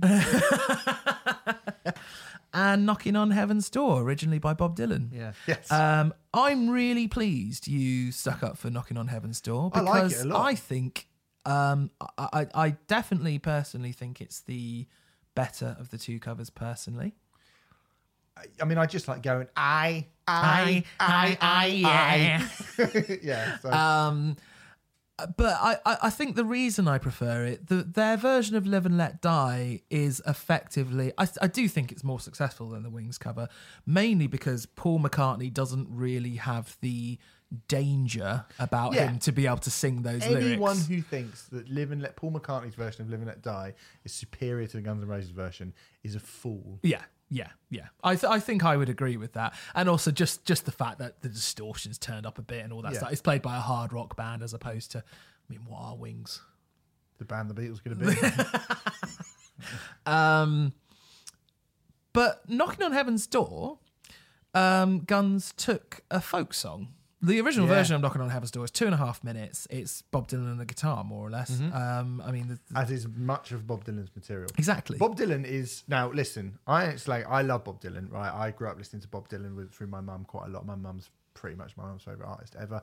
I think Bob Dylan is really, really great. But a lot of people do Bob Dylan songs a lot better than Bob Dylan do Bob Dylan does Bob Dylan songs. I agree. Most people, there are a lot of Bob Dylan songs that are covered from Jimi Hendrix all the way to Watchtower, the Byrds doing Mr. Tambourine Man. Uh, you know, I got into Bob not Dylan. the Rolling Stones doing uh, like a Rolling Stone. I in it, I the way. got into Bob Dylan um, because of Pearl Jam's cover of Masters of War. So, yeah, which is fantastic and vastly Mm. Yeah. superior to the Bob Dylan version. So, uh, yes, Bob Dylan, an exceptional songwriter, but some people uh, have taken his songs and have reimagined them in mm, far superior ways. I Yeah. think it's cool to, say that. No one's going to be too like, what? Well, And- yeah, well, Q readers might be, but they're wrong. And and and you know, yeah. So Guns N' Roses take this two and a half minute folk song and turn it into an arena sing along anthem, um, which I think you you know it, it, it's very very very different to the original. And live, I mean that you know, I mean this is the song that gave us the immortal line, "Give me some reggae," because you know which goes into the re- it is excessive and ridiculous. And I've heard live versions of Knocking on Heaven's Door which go on fucking twelve minutes, mm. which is stupid and ridiculous. But the fact that it came from that two and a half minute folk song, I just think I just think that's kind of cool. And the version on Use Your Illusion two, which is about five minutes long, is Yeah, it's not that long. I always feel like it is. I think, oh yeah, live they stretch out. to fuck, it- too fucking long. Yeah, but but but the the version on the record is really good. And Axl's yeah, as you say, Axl's Iconic Renfrew is brilliant. the word. I believe. Absolutely. Yeah. Yeah. yeah, yeah, It's fucking excellent. Um, so I mean, personally, yeah, you really like Live and Let Die as well. I do like Live and Let Die. It's funny. It's just it's a fun song, right? It is fun. I don't. I, I. I think if I were making a single version, I don't think I would include it. But I, I don't dislike it. Um, I just don't love it. I suppose. Um, compared That's to a lot of the other material, but it's good. It's fine. Um, shall we talk about Get in the Ring? Because I feel like you yes, want to. yes, please. Let's do that. Um, The song Get in the Ring finds the band lashing out at a career's worth of critics and enemies. Among those referred to by name are editors of several entertainment magazines Bob Guccione Jr. from Spin, Mick Wall at Kerrang. Yeah. Uh, oh, fuck, I've done it in the wrong order. Um, uh, Andy Secher at Hit Parader. Um, then, uh, yes, and it is basically Axl Rose's tirade against um, critics suggesting that maybe they'd become, I don't know, well, just just critics being critics, It's basically. the the original and much angrier version of Mr. Writer by the Stereophonics.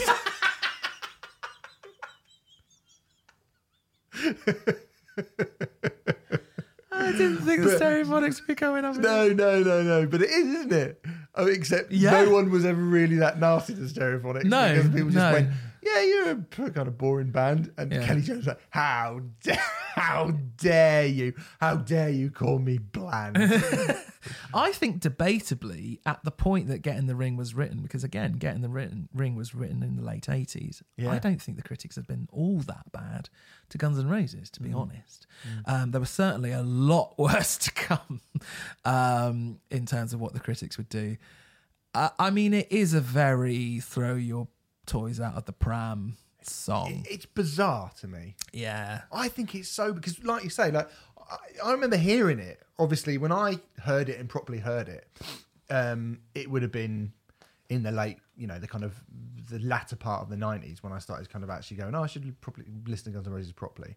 And I was like, oh yeah, because now every time you see him in Kerrang, they're going, what's happening with Slash? When's your new album coming out? What are you doing? Why is there a riot? Like uh, all this stuff. Like why did you know? Why have you done all these weird things? And they got a bit of a kick in at that point. But thinking about it being recorded, and I was like, I. So you had one album out at the time, which made you the biggest band in the world, and everybody fucking loved you, and you've written a song going, "You bastards, why are you writing this stuff about us?" What? Yeah. Yeah, it did. I mean, you know, Axl was a sensitive soul. It did seem a little bit um, OTT, to be honest. But, you know, um, and it is a very kind I think it's the. Uh, something that always pains me is um, a lot of critics sometimes call sort of Fred Durst the sort of Axl Rose of the 21st century. I think they kind of do that purely because of like white man being angry kind of thing. Yeah. Um, and I think Axl is a lot more talented than than Fred Durst generally. Mate, I think fucking Dizzy Reed is a lot more talented than, than Fred Durst. Keyboardist of uh, Guns N' Roses there. Um, there is a fascinating article by Mick Wall, who was one of the um, uh, writers who was called out in um, the song. Um, I'm going to read a fair amount of this. I mean, I might end up cutting some of it, um, but it is a really, really. I'm sure it's available online. I believe the headline is ripping off the kids' print in lies, starting controversy. Um, but you can, I'm sure you can find this account on um, on the internet somewhere, and it's from Classic Rock. Um, but it is a fascinating, fascinating uh, account of what happened from his point of view. Um, so he says, fast forward to January 1990 and a phone call just as I'm getting ready to hit the sack. It's Axl wanting to know if I can come over to his place right now because he has something important to say. At the time, he was living in a small two bedroom apartment in West Hollywood, and when I got there, he was raving. It was all about Motley Crue singer Vince Neil, who he claimed had jumped Izzy from behind and roughed him up a couple of nights earlier. The argument was over Vince's wife, who claimed Izzy had come on to her, while Axl now insisted it was the other way around and that it was Vince's wife, a former mud wrestler at the Tropicana, who had made a pass at Izzy. Or something. It was a lot of nothing about nothing, but Axl was mad. He was going to make Vince pay. He began ranting about how he wanted to kill that motherfucker. He chundered on for a full 10 minutes before he finally calmed down long enough for me to set up the tape recorder. He was saying crazy things, fantasizing about what he was going to do to Vince what he got hold once he got hold of him.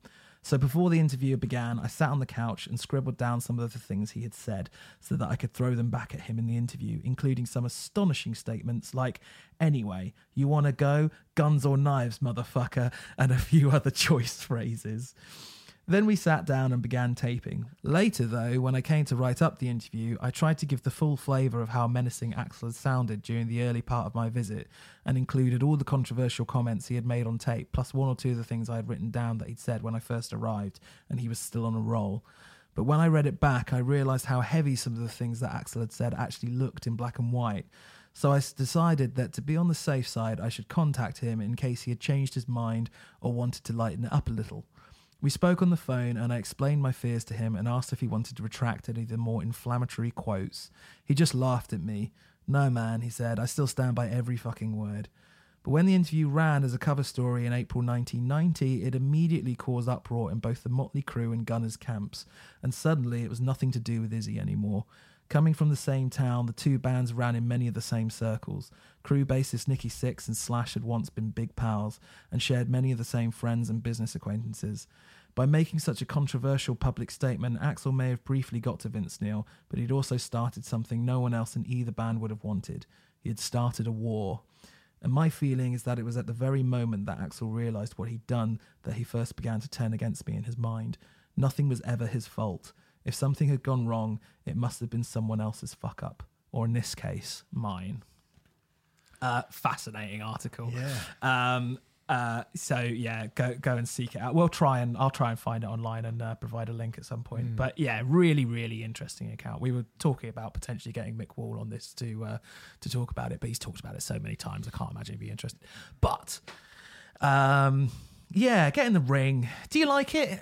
I think it's hilarious. You're an antagonistic motherfucker. yeah, it's you know, I take okay. So here's what I do like about it. I think it's it's fairly catchy, and I like the kind of honky tonk piano part in it. I think the actual musically, it's it's a you know a, a pretty cool little song. I mean, it's the riff's great. yeah, the riff's great.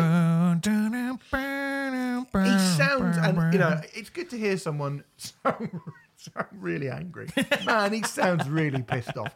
I do like it. And when you think, when you, I mean, I'm trying to think what other comparable songs there are to it. Hot Dog by Limp Bizkit. Yeah, I, I was going to say hot dog. Uh, maybe Antivist by Bring Me the Horizon as well. Yeah. And when you consider those two songs, um, it doesn't when you when you put it in in the context of songs like that, it suddenly doesn't seem like such a bad song after all, does it? Because definitely uh, not. although I think "Hot Dog" by Limp Bizkit is a banger, definitely Okay. is a really good song.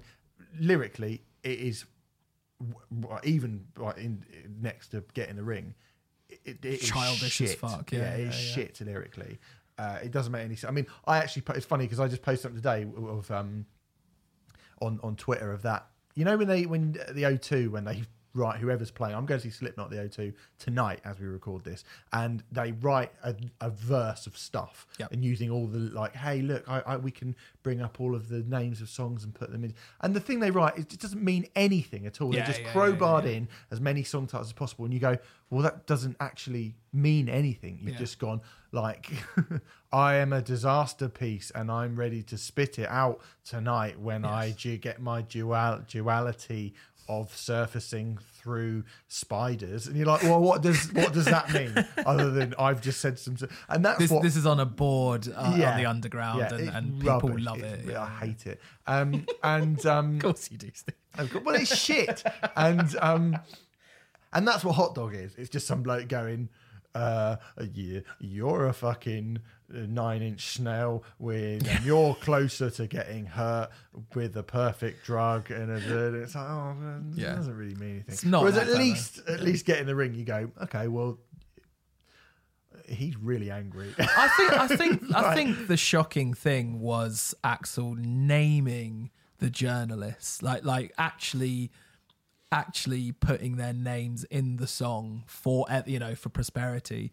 Uh, Andy Secher from Hit Parader, Mick Wall at Kerrang, Bob Guccione, Bob Guccione Jr. at Spin. What you pissed off because your dad gets more pussy than you? Yeah. Fuck you, suck my fucking dick. You know, it's so antagonistic and uh, it's fucking childish. I would like the song a lot more if it wasn't so antagonistic and, and silly. Yeah. But then at the same time, I admire the boldness of it, I guess. Um, but it's kind of a shame in a way because, I, I mean, Axl has um, previous with this with this in terms of like. I'm not going to go as far as saying ruining a good song, but you know, there's the one in a million debacle Yeah. um, which is a one in a million musically. It's a really co- good song, um, sort of ruined by the fact that Goes uh, full Farage, don't he? Yes, he uses um, the N word that white people shouldn't use. He uses an F word, which, uh, well, I was going to say Nobody people. I I was going to say, I I was going to people say people who aren't gay shouldn't use, but but no one should use really. Uh, he cusses out immigrants. It- you know, it's it's um, not good. uh, but annoyingly, the songs the song itself is actually really good. Mm. Um, and I think the same with Get in the Ring. I think the actual stuff underneath it is Yeah, me really good. But Yeah. but then you're just like, oh, Axl, you silly, silly man. Um, anything else you want to say on Get in the Ring? Uh, Other than it's your theme tune. Uh, no, I, I mean, God, uh, I think now if you did, oh, if you did it now, that I mean, uh, that whole, it, I'm quite bored of like, oh, imagine doing that now. but, uh, but um, but like, I do think like, I think like Eminem's just got in trouble recently Right. for just mentioning um what happened in the Ariana Grande uh Manchester bombing thing, which is Yeah, Yeah, I we- saw that. yeah, Yeah, which is. Can't really defend that. Although Eminem is Eminem, isn't he? So he's probably Yeah. like, well, well, he's courting it, isn't he? yeah, I want to say something that people will upset people, and he's upset people. Um, we shouldn't really be surprised. But if you, if someone released a song now, going, um, we're a really massive band, and that guy wrote some shit about us that I don't like. This is his name. People would find you on the internet, and they would fucking, you'd get, you'd have to have your, you'd, your Twitter account, you'd have to close it down, you'd have to, you have to disappear. You would. Um, and I don't think Axl Rose would get. So it's the sort of thing where you go, well, I don't think people would do that now. But then at the same time, I think Axl Rose. I don't want to say people. I don't mean Axl Rose. I think Axl Rose still probably would do that, uh, and he wouldn't give a fuck. And it could Oh, be really pretty shitty for somebody. He's calmed down immensely, hasn't he? I would say. I mean, since the Yeah, reunion, yeah, yeah he seems to have. Yeah, he seems to have. Yeah, I he's mean, not I done mean, in the interview. I mean, they yeah they do not do press yeah yeah yeah so you know maybe but I, but you know i mean just the fact I, I think a lot of people before the reunion happened predicted it would last a couple of dates and then it would all go to shit that has not happened Yeah. you know it's been a massive massive success yeah. and we both saw it and it was fucking amazing It was you know great, it was yeah. as close to seeing them in that use your illusion era as you could possibly get i think Mm. so um uh, what about civil war I, I love Civil War. what a It's really good. fucking brilliant song. yeah. Um, yeah, I love Civil War. Kind of an unusual, quite an unusual song in that, like, it's a kind of a hard rock song with like some l- debatably Lynyrd Skynyrd esque. It's it's it's an unusual one. It starts quite An unusual folky. album opener. Yeah, really unusual. I think. Yeah. yeah, I- yeah. I mean, seven and three quarter minutes, just Mm-hmm. under, and uh, you know a slow burn Yep. uh, of, a, of, an, of an opener as well, Yeah. which you wouldn't really expect from Gun. You know, I mean, I guess buying this on the back of buying Appetite for Destruction, and you and this is the one that sold more, and you buy it and you press play, and Civil War's the first thing that comes on. Yeah. That is that would probably be quite a jolt to the system for a lot of people. In comparison, Use Your Illusion 1 starts with Right Next Door to Hell, which Yep. is a rager. And Right Next Door to Hell uh, could have been on Appetite, I reckon, musically, stylistically. It's not too dissimilar to, say, uh, You're Crazy from Appetite or something like that. Right Next Door to Hell's about Axl Rose's neighbour, by the way. Right? Fun little fact. Um, they, they don't get on. they, they didn't That's get a surprise. It's, not- it's an easy to get. Imagine if you moved into it's fucking Axl Rose next to you, like, oh god, like banging on the. You two just go bang bang, turn that fucking TV off all day. Like, come on, mate. You know, you've just reminded me. I'm jumping around a little bit, but you just reminded me. Um, you know, Duff ended up playing at the O2 Arena in London. Yes. with uh, Guns and well, with Yeah. Guns N' Roses, with Axl and friends. Um, that happened because uh, Duff uh, flew in from Seattle to attend um, some business meetings, boring business meetings, which just keeps things going. And he'd rented out a room in a hotel to have these meetings. He goes up to his room and he puts some music on to shake off the jet lag, as he put it. And a couple of minutes later, there's a bang at his door because someone's um, complaining and asking him to turn it down. And it was Axl Rose Really? and and they hadn't seen each other for years, and they're like, "Oh fuck, how you doing, man?" and all that sort of thing.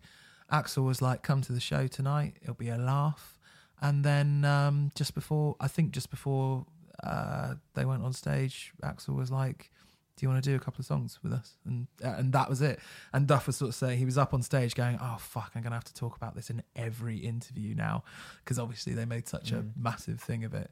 Um, and of course, Guns N' Roses did get back together again six years later. But Duff was always Duff was always the person who never fell out with anyone else. He or like Yeah. he he kept in touch with Izzy. He kept in touch with um with Stephen slash. He was always the mediator and the guy in the middle. And quite likely, we don't know this for a fact, but I would not be surprised if Duff wasn't a massive help in instigating Yeah, the sure. reunion you- at least. You ever interviewed Duff before?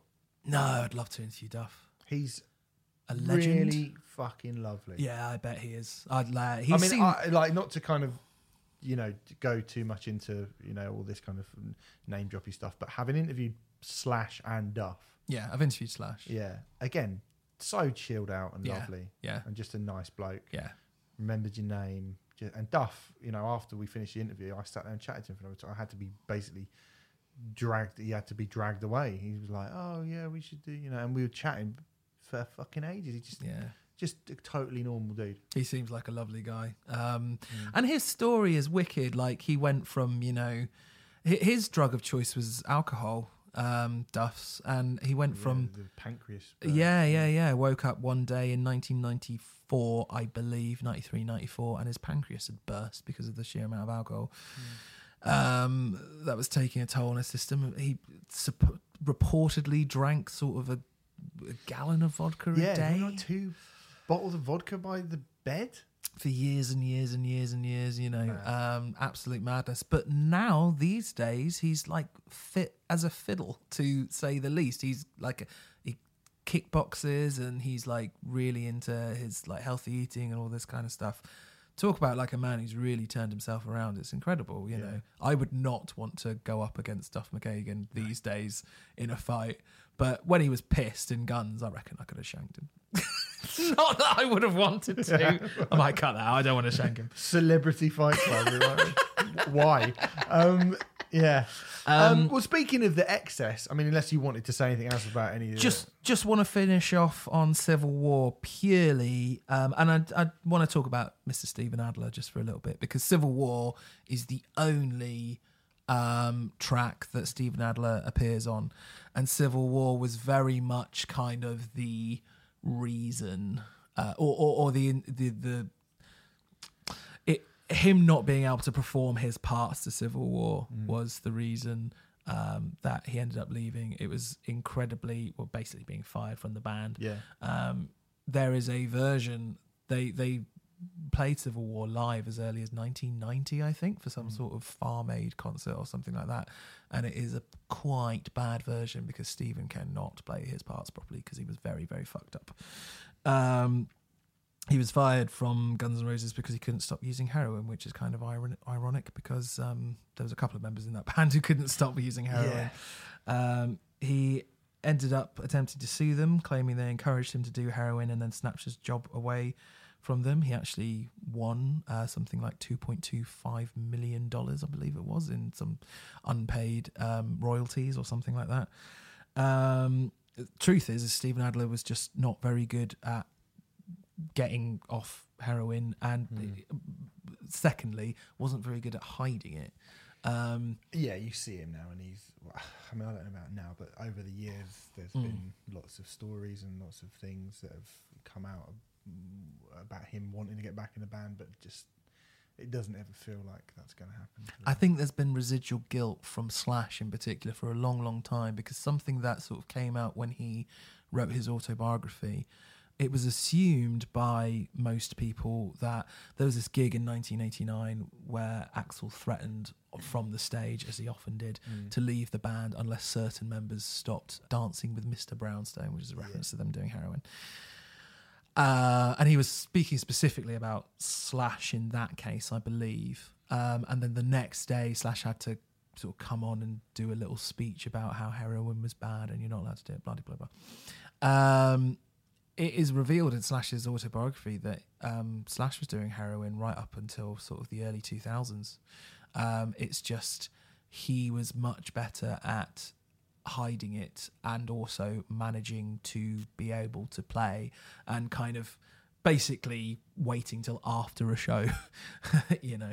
Um, but I was really surprised when I read Slash's autobiography because I kind of assumed that uh, it was those events early, early-ish in the middle of Guns N' Roses' career that had got him off heroin. But he actually admits that. It, Something like up to like 2004 or something like that. I mean, don't quote me on the date, but he he was he was actually using for a long, long, long time after Mm. that as well. Um, so there is a bit of sort of uh, irony, I suppose, there, and that Steven Adler had to leave. But you know, he wasn't performing well enough. So uh, Well, picking up on that motif, I mean, Yeah. I wanted to mention Shannon Hoon, yes, who, uh, as we said earlier, does.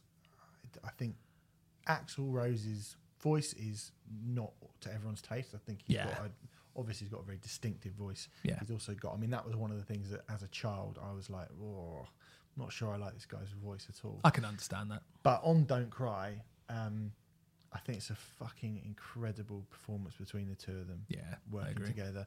Shannon Hoon, again, a stunningly unique vocalist Mhm. and someone who Axl Rose, I think he kind of took him under his wing, didn't he? And was, you know, really wanted to, you know, um, mentor him. And Well, Blind Melon wasn't even really a thing no, when this album came. No. Uh, certainly when they recorded it. So Mhm. yes, Axl very much took him under his wing.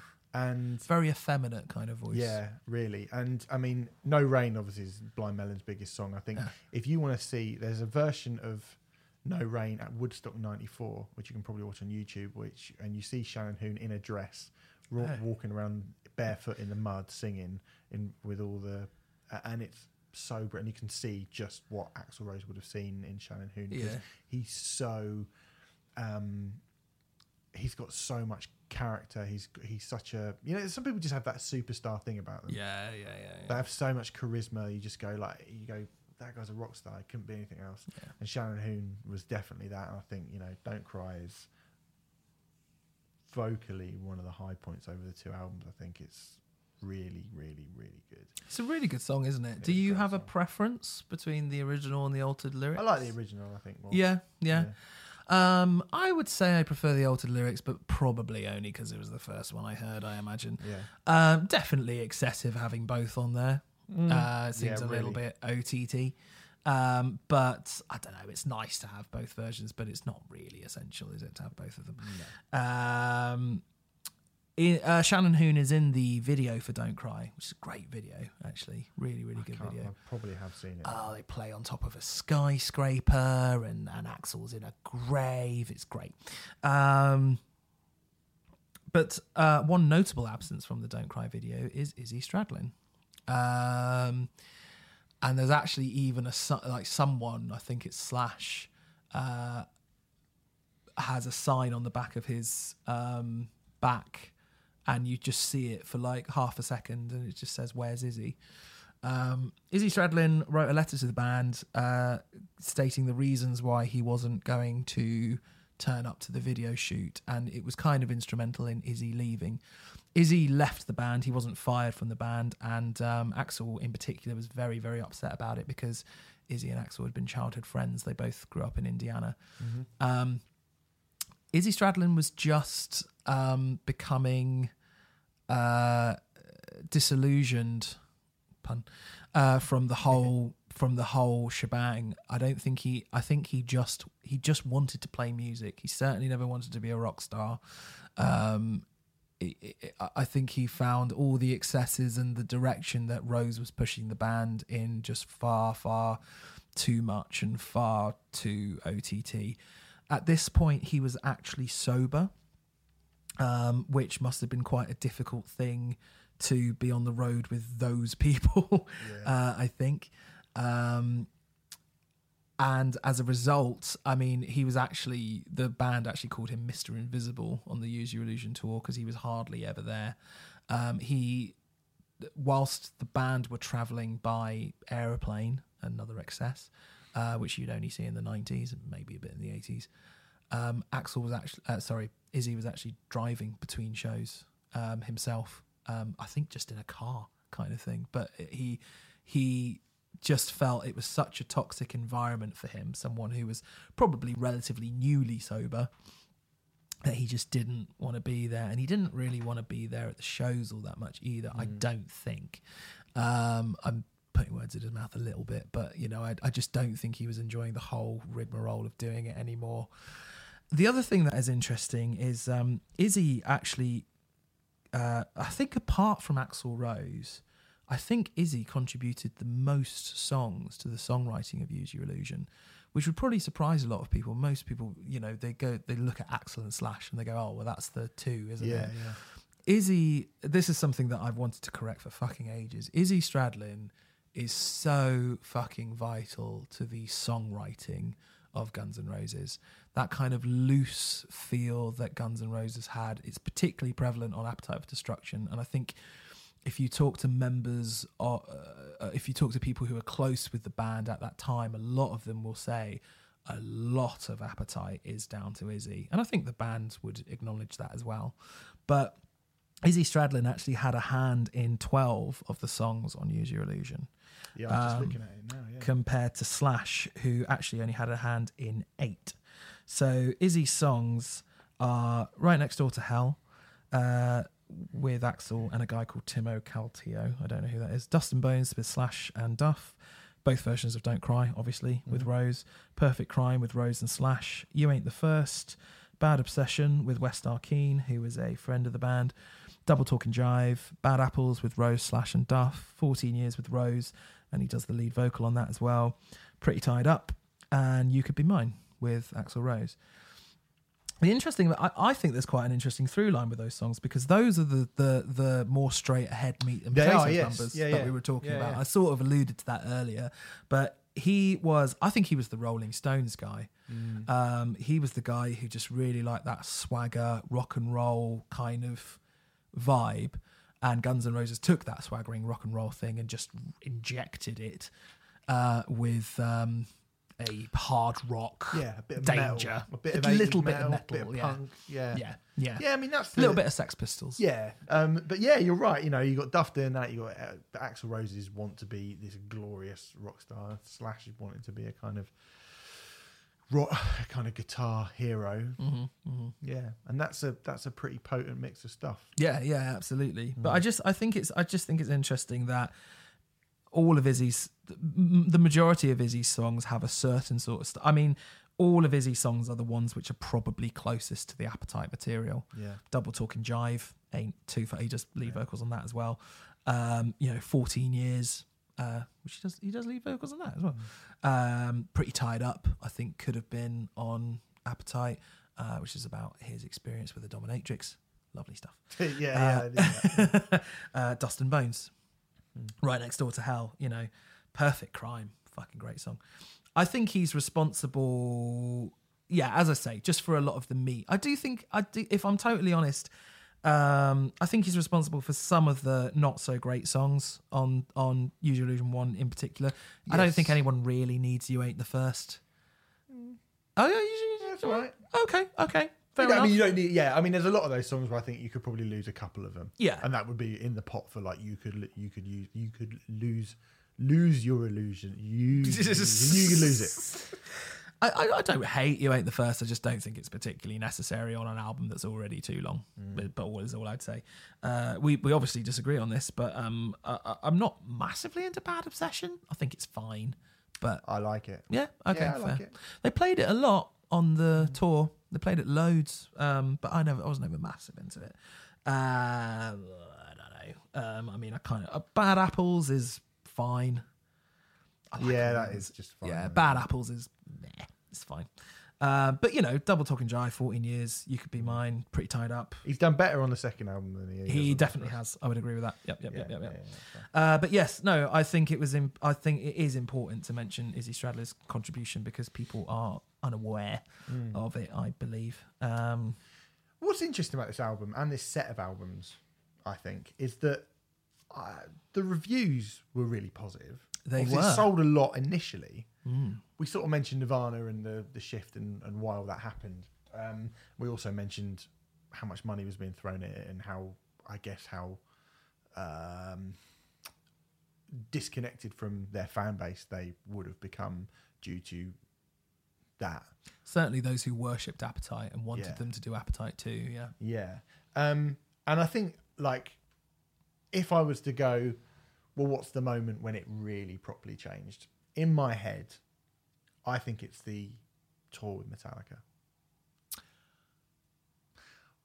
I think the tour with Metallica, who were a big band before, but they released them that you know Guns N' Roses on Use Your Illusion. That's not what the first album that people think about when they think about Guns N' Roses. No. The, in the main, mm. the majority of people, the majority of people. I'm not talking about you in the you know with your fucking obituary t-shirt on. I know you like Kill 'Em All more, right? But the majority of people on this planet, when they think of Metallica, they think of the Black Album. Mm, mm. Metallica broke through massive on the Black Album. Guns N' Roses were, as you say, already they had done it. It had happened. Um, so to go out on tour with Metallica, who were like, "Oh, now you're superstars as well," um, and Metallica on a you know a shorter, tighter, tauter, heavier record. Metallica in their prime, Yeah. you know, Yeah. um, to go out and bring Faith No More and Body Count out with Yeah. them. Metallica can hang with Faith No More and Body Count. Yeah. You know, Yeah. Metallica can play after Body Count and not look like the past. Yeah. I don't think Guns N' Roses can. Hmm. And I think Guns N' Roses went out on that tour, and ah, from from what I understand, from the report you read the reports, you read the reviews, they were they were getting shown up by Metallica every night. Uh, I think in some cases, I think there are definitely some reviews which would agree with that. Um, I think it's interesting to point out that um, whilst Guns N' Roses had just released, you know, the most ex- debatably one of the most excessive albums in rock history, Metallica had just come out with an album which was downsizing Yeah. what they had done because their excessive album was Justice. Yep. Um, and they uh, Black Album was very much stripping things back. It was excessive in a production sense, and it sounds massive, but songwriting wise, it's Metallica stripped down. Mm-hmm. Um, hence why it's so successful. Instant. Uh, yeah, instantaneous, and and um, I wouldn't. You know, I'm not saying this is a diss to the Black Album, but I don't think it's a very layered record. I don't think it's the kind of record that you know you go back to in ten years' time and go, "Oh, I never heard that little bit in the Unforgiven" or No, whatever. but if you're you know. standing in a stadium Yeah. and it's happening in front of you, Yeah, yeah, yeah. Then you will be belt. New blood joins this earth. You know, yeah, absolutely. Um, so that's an interesting juxtaposition between the two. In terms, of, what what were you saying? You said that that, was the point where the tide Well, turned. I felt I feel like rather than grunge, which happened kind of on its own and just kill and, and just change and music just changed and it made Guns N' Roses and even but even Metallica Yeah. got caught up in the you know post the Black album when Load came out. It was like oh you're kind of Yeah. that's the first time people started going like Metallica just the old guys doing Definitely, yeah. whatever. So grunge changed a hell of a lot of stuff. Um, Metallica always found a way to kind of circumnavigate that. I think Yeah. in as nu metal went through, you know, obviously St. Anger happened, but they they seemed like they were still pretty able to remain at the forefront of whereas Megadeth and Anthrax didn't, Yeah. and bands like that didn't, and Slayer kind of tried to join in a little bit, although you know no one ever likes to s Hmm. admit that. Um, uh, Metallica always found a way to to because of their size, I think is one thing, but also they just did things in such a different way that it meant that they were always still just Metallica. Like that Metallica could always hang with whoever the big nu metal band or whoever the big current metal band were. Metallica are able to kind of go, yeah, but we're Metallica. Yeah. And people go, all right, cool. and Whereas in I- the eighties and nineties, they were incredibly good at that as yeah, well. yeah, yeah, yeah. Um, whereas uh, Guns N' Roses going out on tour, like I said, with with Faith No More, Mm. like bringing you know the the the most experimental, odd, alternative metal band on the planet out as the opening act on Angel Dust, uh, and that's your opening act. And then Guns N' Roses are coming out with these very long, very bloated, you know, like we've mentioned the stuff we've mentioned, Lynyrd Skynyrd and the Rolling Stones and Elton John, and playing that after or Body Count. Do you know what I mean? You've got a gangster rapper Yeah. fronting fronting a thrash metal band, Yeah. right? At which, you know, it was not a thing. I know obviously we all know rap metal's a massive deal now.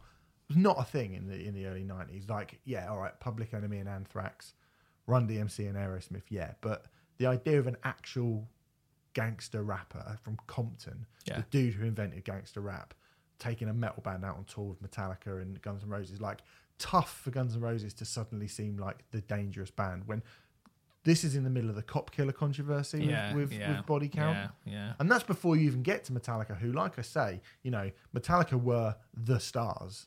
Yeah. Like they were at that point, they were. This was a co-headlining tour. And You've got one band who released a double album of elongated, bloated, slower, much more involved, quite long, lengthy material. And you've got, like you say, another band who've just gone, here is the fattest sounding four minutes of riffs, crunch, drums, choruses, Yeah. like it's 12 bangers. straight down the road, hard rock straight, heavy Yeah. metal perfection, built for stadiums. Yeah. Yeah. Who's going to come out of that looking not better, but more exciting? I certainly think Metallica came out of it looking better, um, to be honest, because, but I actually think it's more down to the rather abhorrent way Guns N' Roses, aka Axl Rose, acted on that tour. But So- was that not down? I mean, you know, a lot of the reports I read, Axl play was playing up because he was getting pissed off that Metallica were getting this, you know, this incredible reaction. Um, Um, I have read that opinion. I don't think that's true because I mean, in terms of, for example, Axl, turn, Axl turning up late on stage. I mean, he'd been doing that for several years beforehand. Um, in terms of acting up in uh, these massive long rants that he would uh, go into on the stage. I mean, if you ever have a spare couple of hours, go onto YouTube and just type in Guns N' Roses Axl rants, and you'll have a whale of a time. oh my god, it's something that I do on a regular basis, and I love it. Um, but um, you know, I mean, they were courting those kind of controversial things way before the Metallica and Guns N' Roses tour.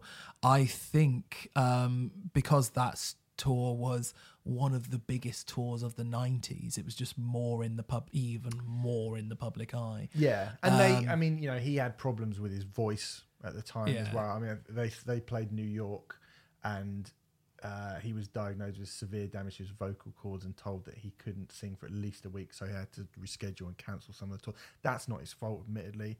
Obviously, the big controversy and why you you had that what appeared to be that rift between the two bands is what happened at the Montreal Olympic Stadium where James Hetfield suffered third degree burns and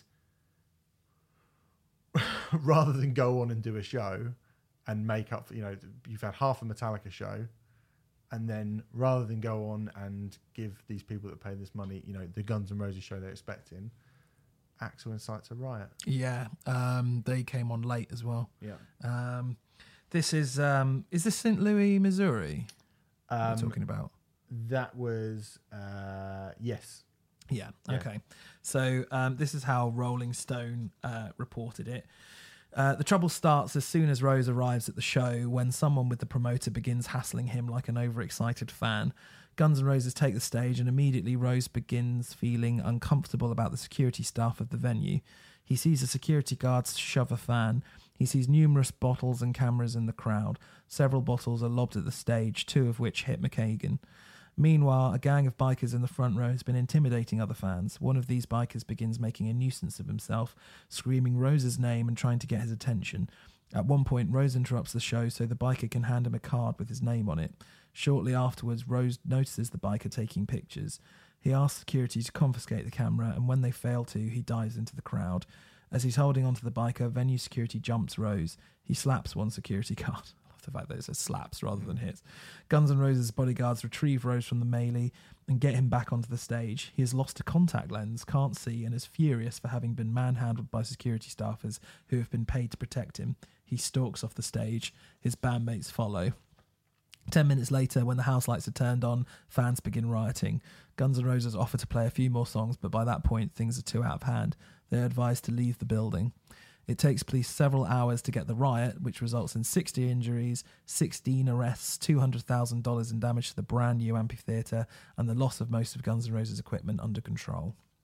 Um, yes. Um, I mean, it's ridiculous, isn't it? Ridiculous behaviour. Silly boy. I mean, it's just a bloody like. of course, the critics were going to have their knives out for Axl and Guns because Axl would make critics wait all the time in terms of interviews. He would turn up two hours, three hours late, or, or you know, an interview would be scheduled for Friday, and then Axl would phone them up at 2 a.m. on a Sunday and go, Oh, I'm w- willing to do the interview now. Come over to my hotel. That is very common. Whenever you read an interview in this period, particularly, it usually starts with, I receive a phone call at two o'clock in the morning. Yeah. You know, it, it, it isn't until f- it's not until 5 a.m. that we actually settle down. And I, you know, and uh, yeah, I, I, I, I, don't think Guns ever turned up on time to any of those shows, and in some cases they were turning up hours late. Um, I have, I mean, one once the reunion happened, uh, he's been very, very good with turning up on time. But you know, when I saw Axl and, and Friends, I saw Axl and Friends four or five times, and there have been multiple times when the, I remember seeing them once at the O2, and they, I think they turned up at quarter to eleven.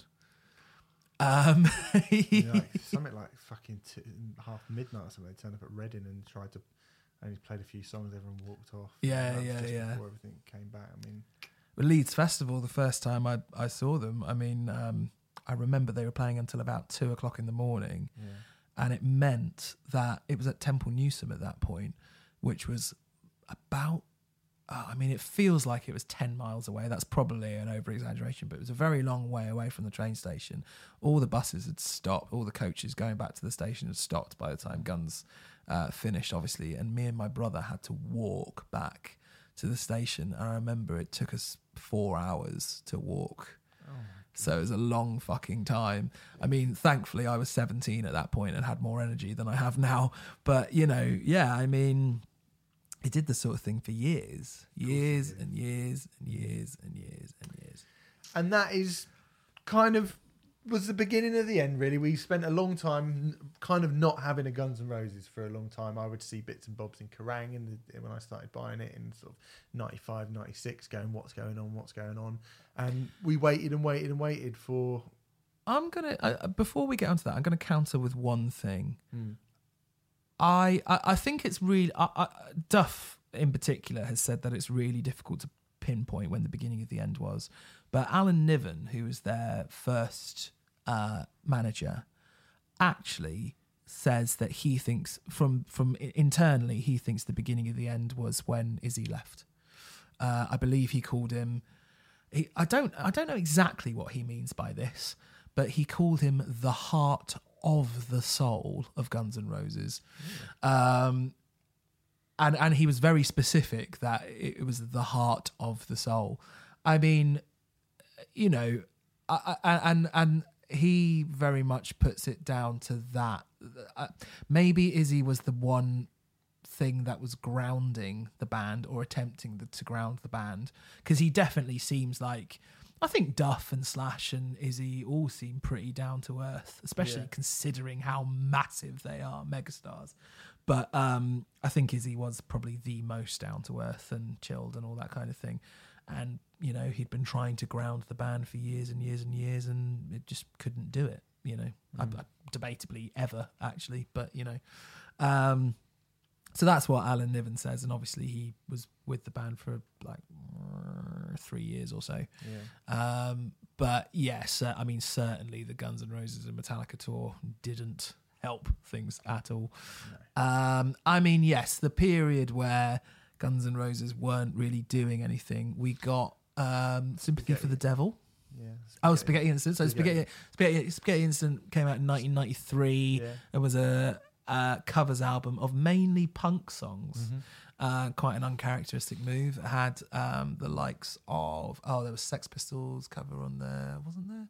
Uh, T Rex, uh, Nazareth, uh, UK subs, bunch of stuff. Um, it's patchy. I, I don't even know if I've ever listened to it. Really? Yeah. Ah, there's a couple of good. Down on the Farm, it's good fun. Oh yeah. Originally okay. by UK subs. Yeah. Um, also has a wonderfully bad Mockney accent from Axl Rose. Oh yes. All they is some entertainment. It's brilliant. Um, and Ain't It Fun, which was originally by the Dead Boys. Yeah. Their version of Ain't It Fun is fucking great. Um, Soundgarden are on there. They do a cover of Big Dumb Sex. Uh, I mean, yeah, it's all right. Um, few live albums, a few EPs and bits and bobs, and then not even EPs really. They released uh, "Sympathy for the Devil," which is a cover of the Rolling Stones song for the Interview with the Vampire soundtrack. Terrible cover. Um, yeah, rubbish. Yeah. Um, that was the last Guns N' Roses recording Slash was on up till well, unless he's on another one later on, but who knows? Um, yeah, uh, around 99 2000 there was a double live album called live era ni- uh, 87 to 93 which is actually very good um, that was released uh, which was primarily taken from the use illusion and appetite tours uh, that's yeah that's really good um, uh, best of was re- a greatest hits was Yeah. released against axl's wishes he was furious about it it's not very good No. um, God, what else? Oh, oh my God. Um, a song from the End of Yeah, soundtrack. the Arnie soundtrack. Yeah. The Arnie soundtrack. Yeah, yeah, yeah. Um, really curious to know what you think of Oh My God. I can't remember. Ah, I love Oh My God. I think it's brilliant. I can't remember what it sounds like at all. So uh, weird industrial. The, it, it was the Nine Inch Nails thing that Yes. Axl was trying. Yeah, I to- do remember that, but I don't. I don't. I couldn't tell you if it's any good or not. I really like it. It's bonkers. It's absolutely insane. I mean, Buckethead's playing guitar on it, and it's it's crazy. A lot of people just dismissed it and said it was rubbish, but I really love that song. Hmm. Call it a guilty pleasure. I don't know. I feel like it's the sort of thing, you know, when I Disappear came out, Metallica's Yeah, I yeah. Disappear, and everyone was like, ah, it's rubbish. But now people look back on I Disappear and it's like, oh, yeah, that's a really good good, song, that, yeah. actually. I think that's, oh my God, as well. Oh, I, think, I, I think it's a really good song, but Hmm. it's bonkers. It's absolutely balmy. Um, but yeah, And great then, song. and then we got Chinese Democracy, which I'll pick as one of my classic albums. at some point. no, I won't. I absolutely categorically will not do that. I would, I would one day. I would love to talk about Chinese democracy. well, we should. We should definitely do it, but just not under the proviso Not, that not it's under, a classic record. not under the proviso of a classic record at all. But one day we should definitely talk about it. So, Remfry, in summation, I think we've basically gone through everything there.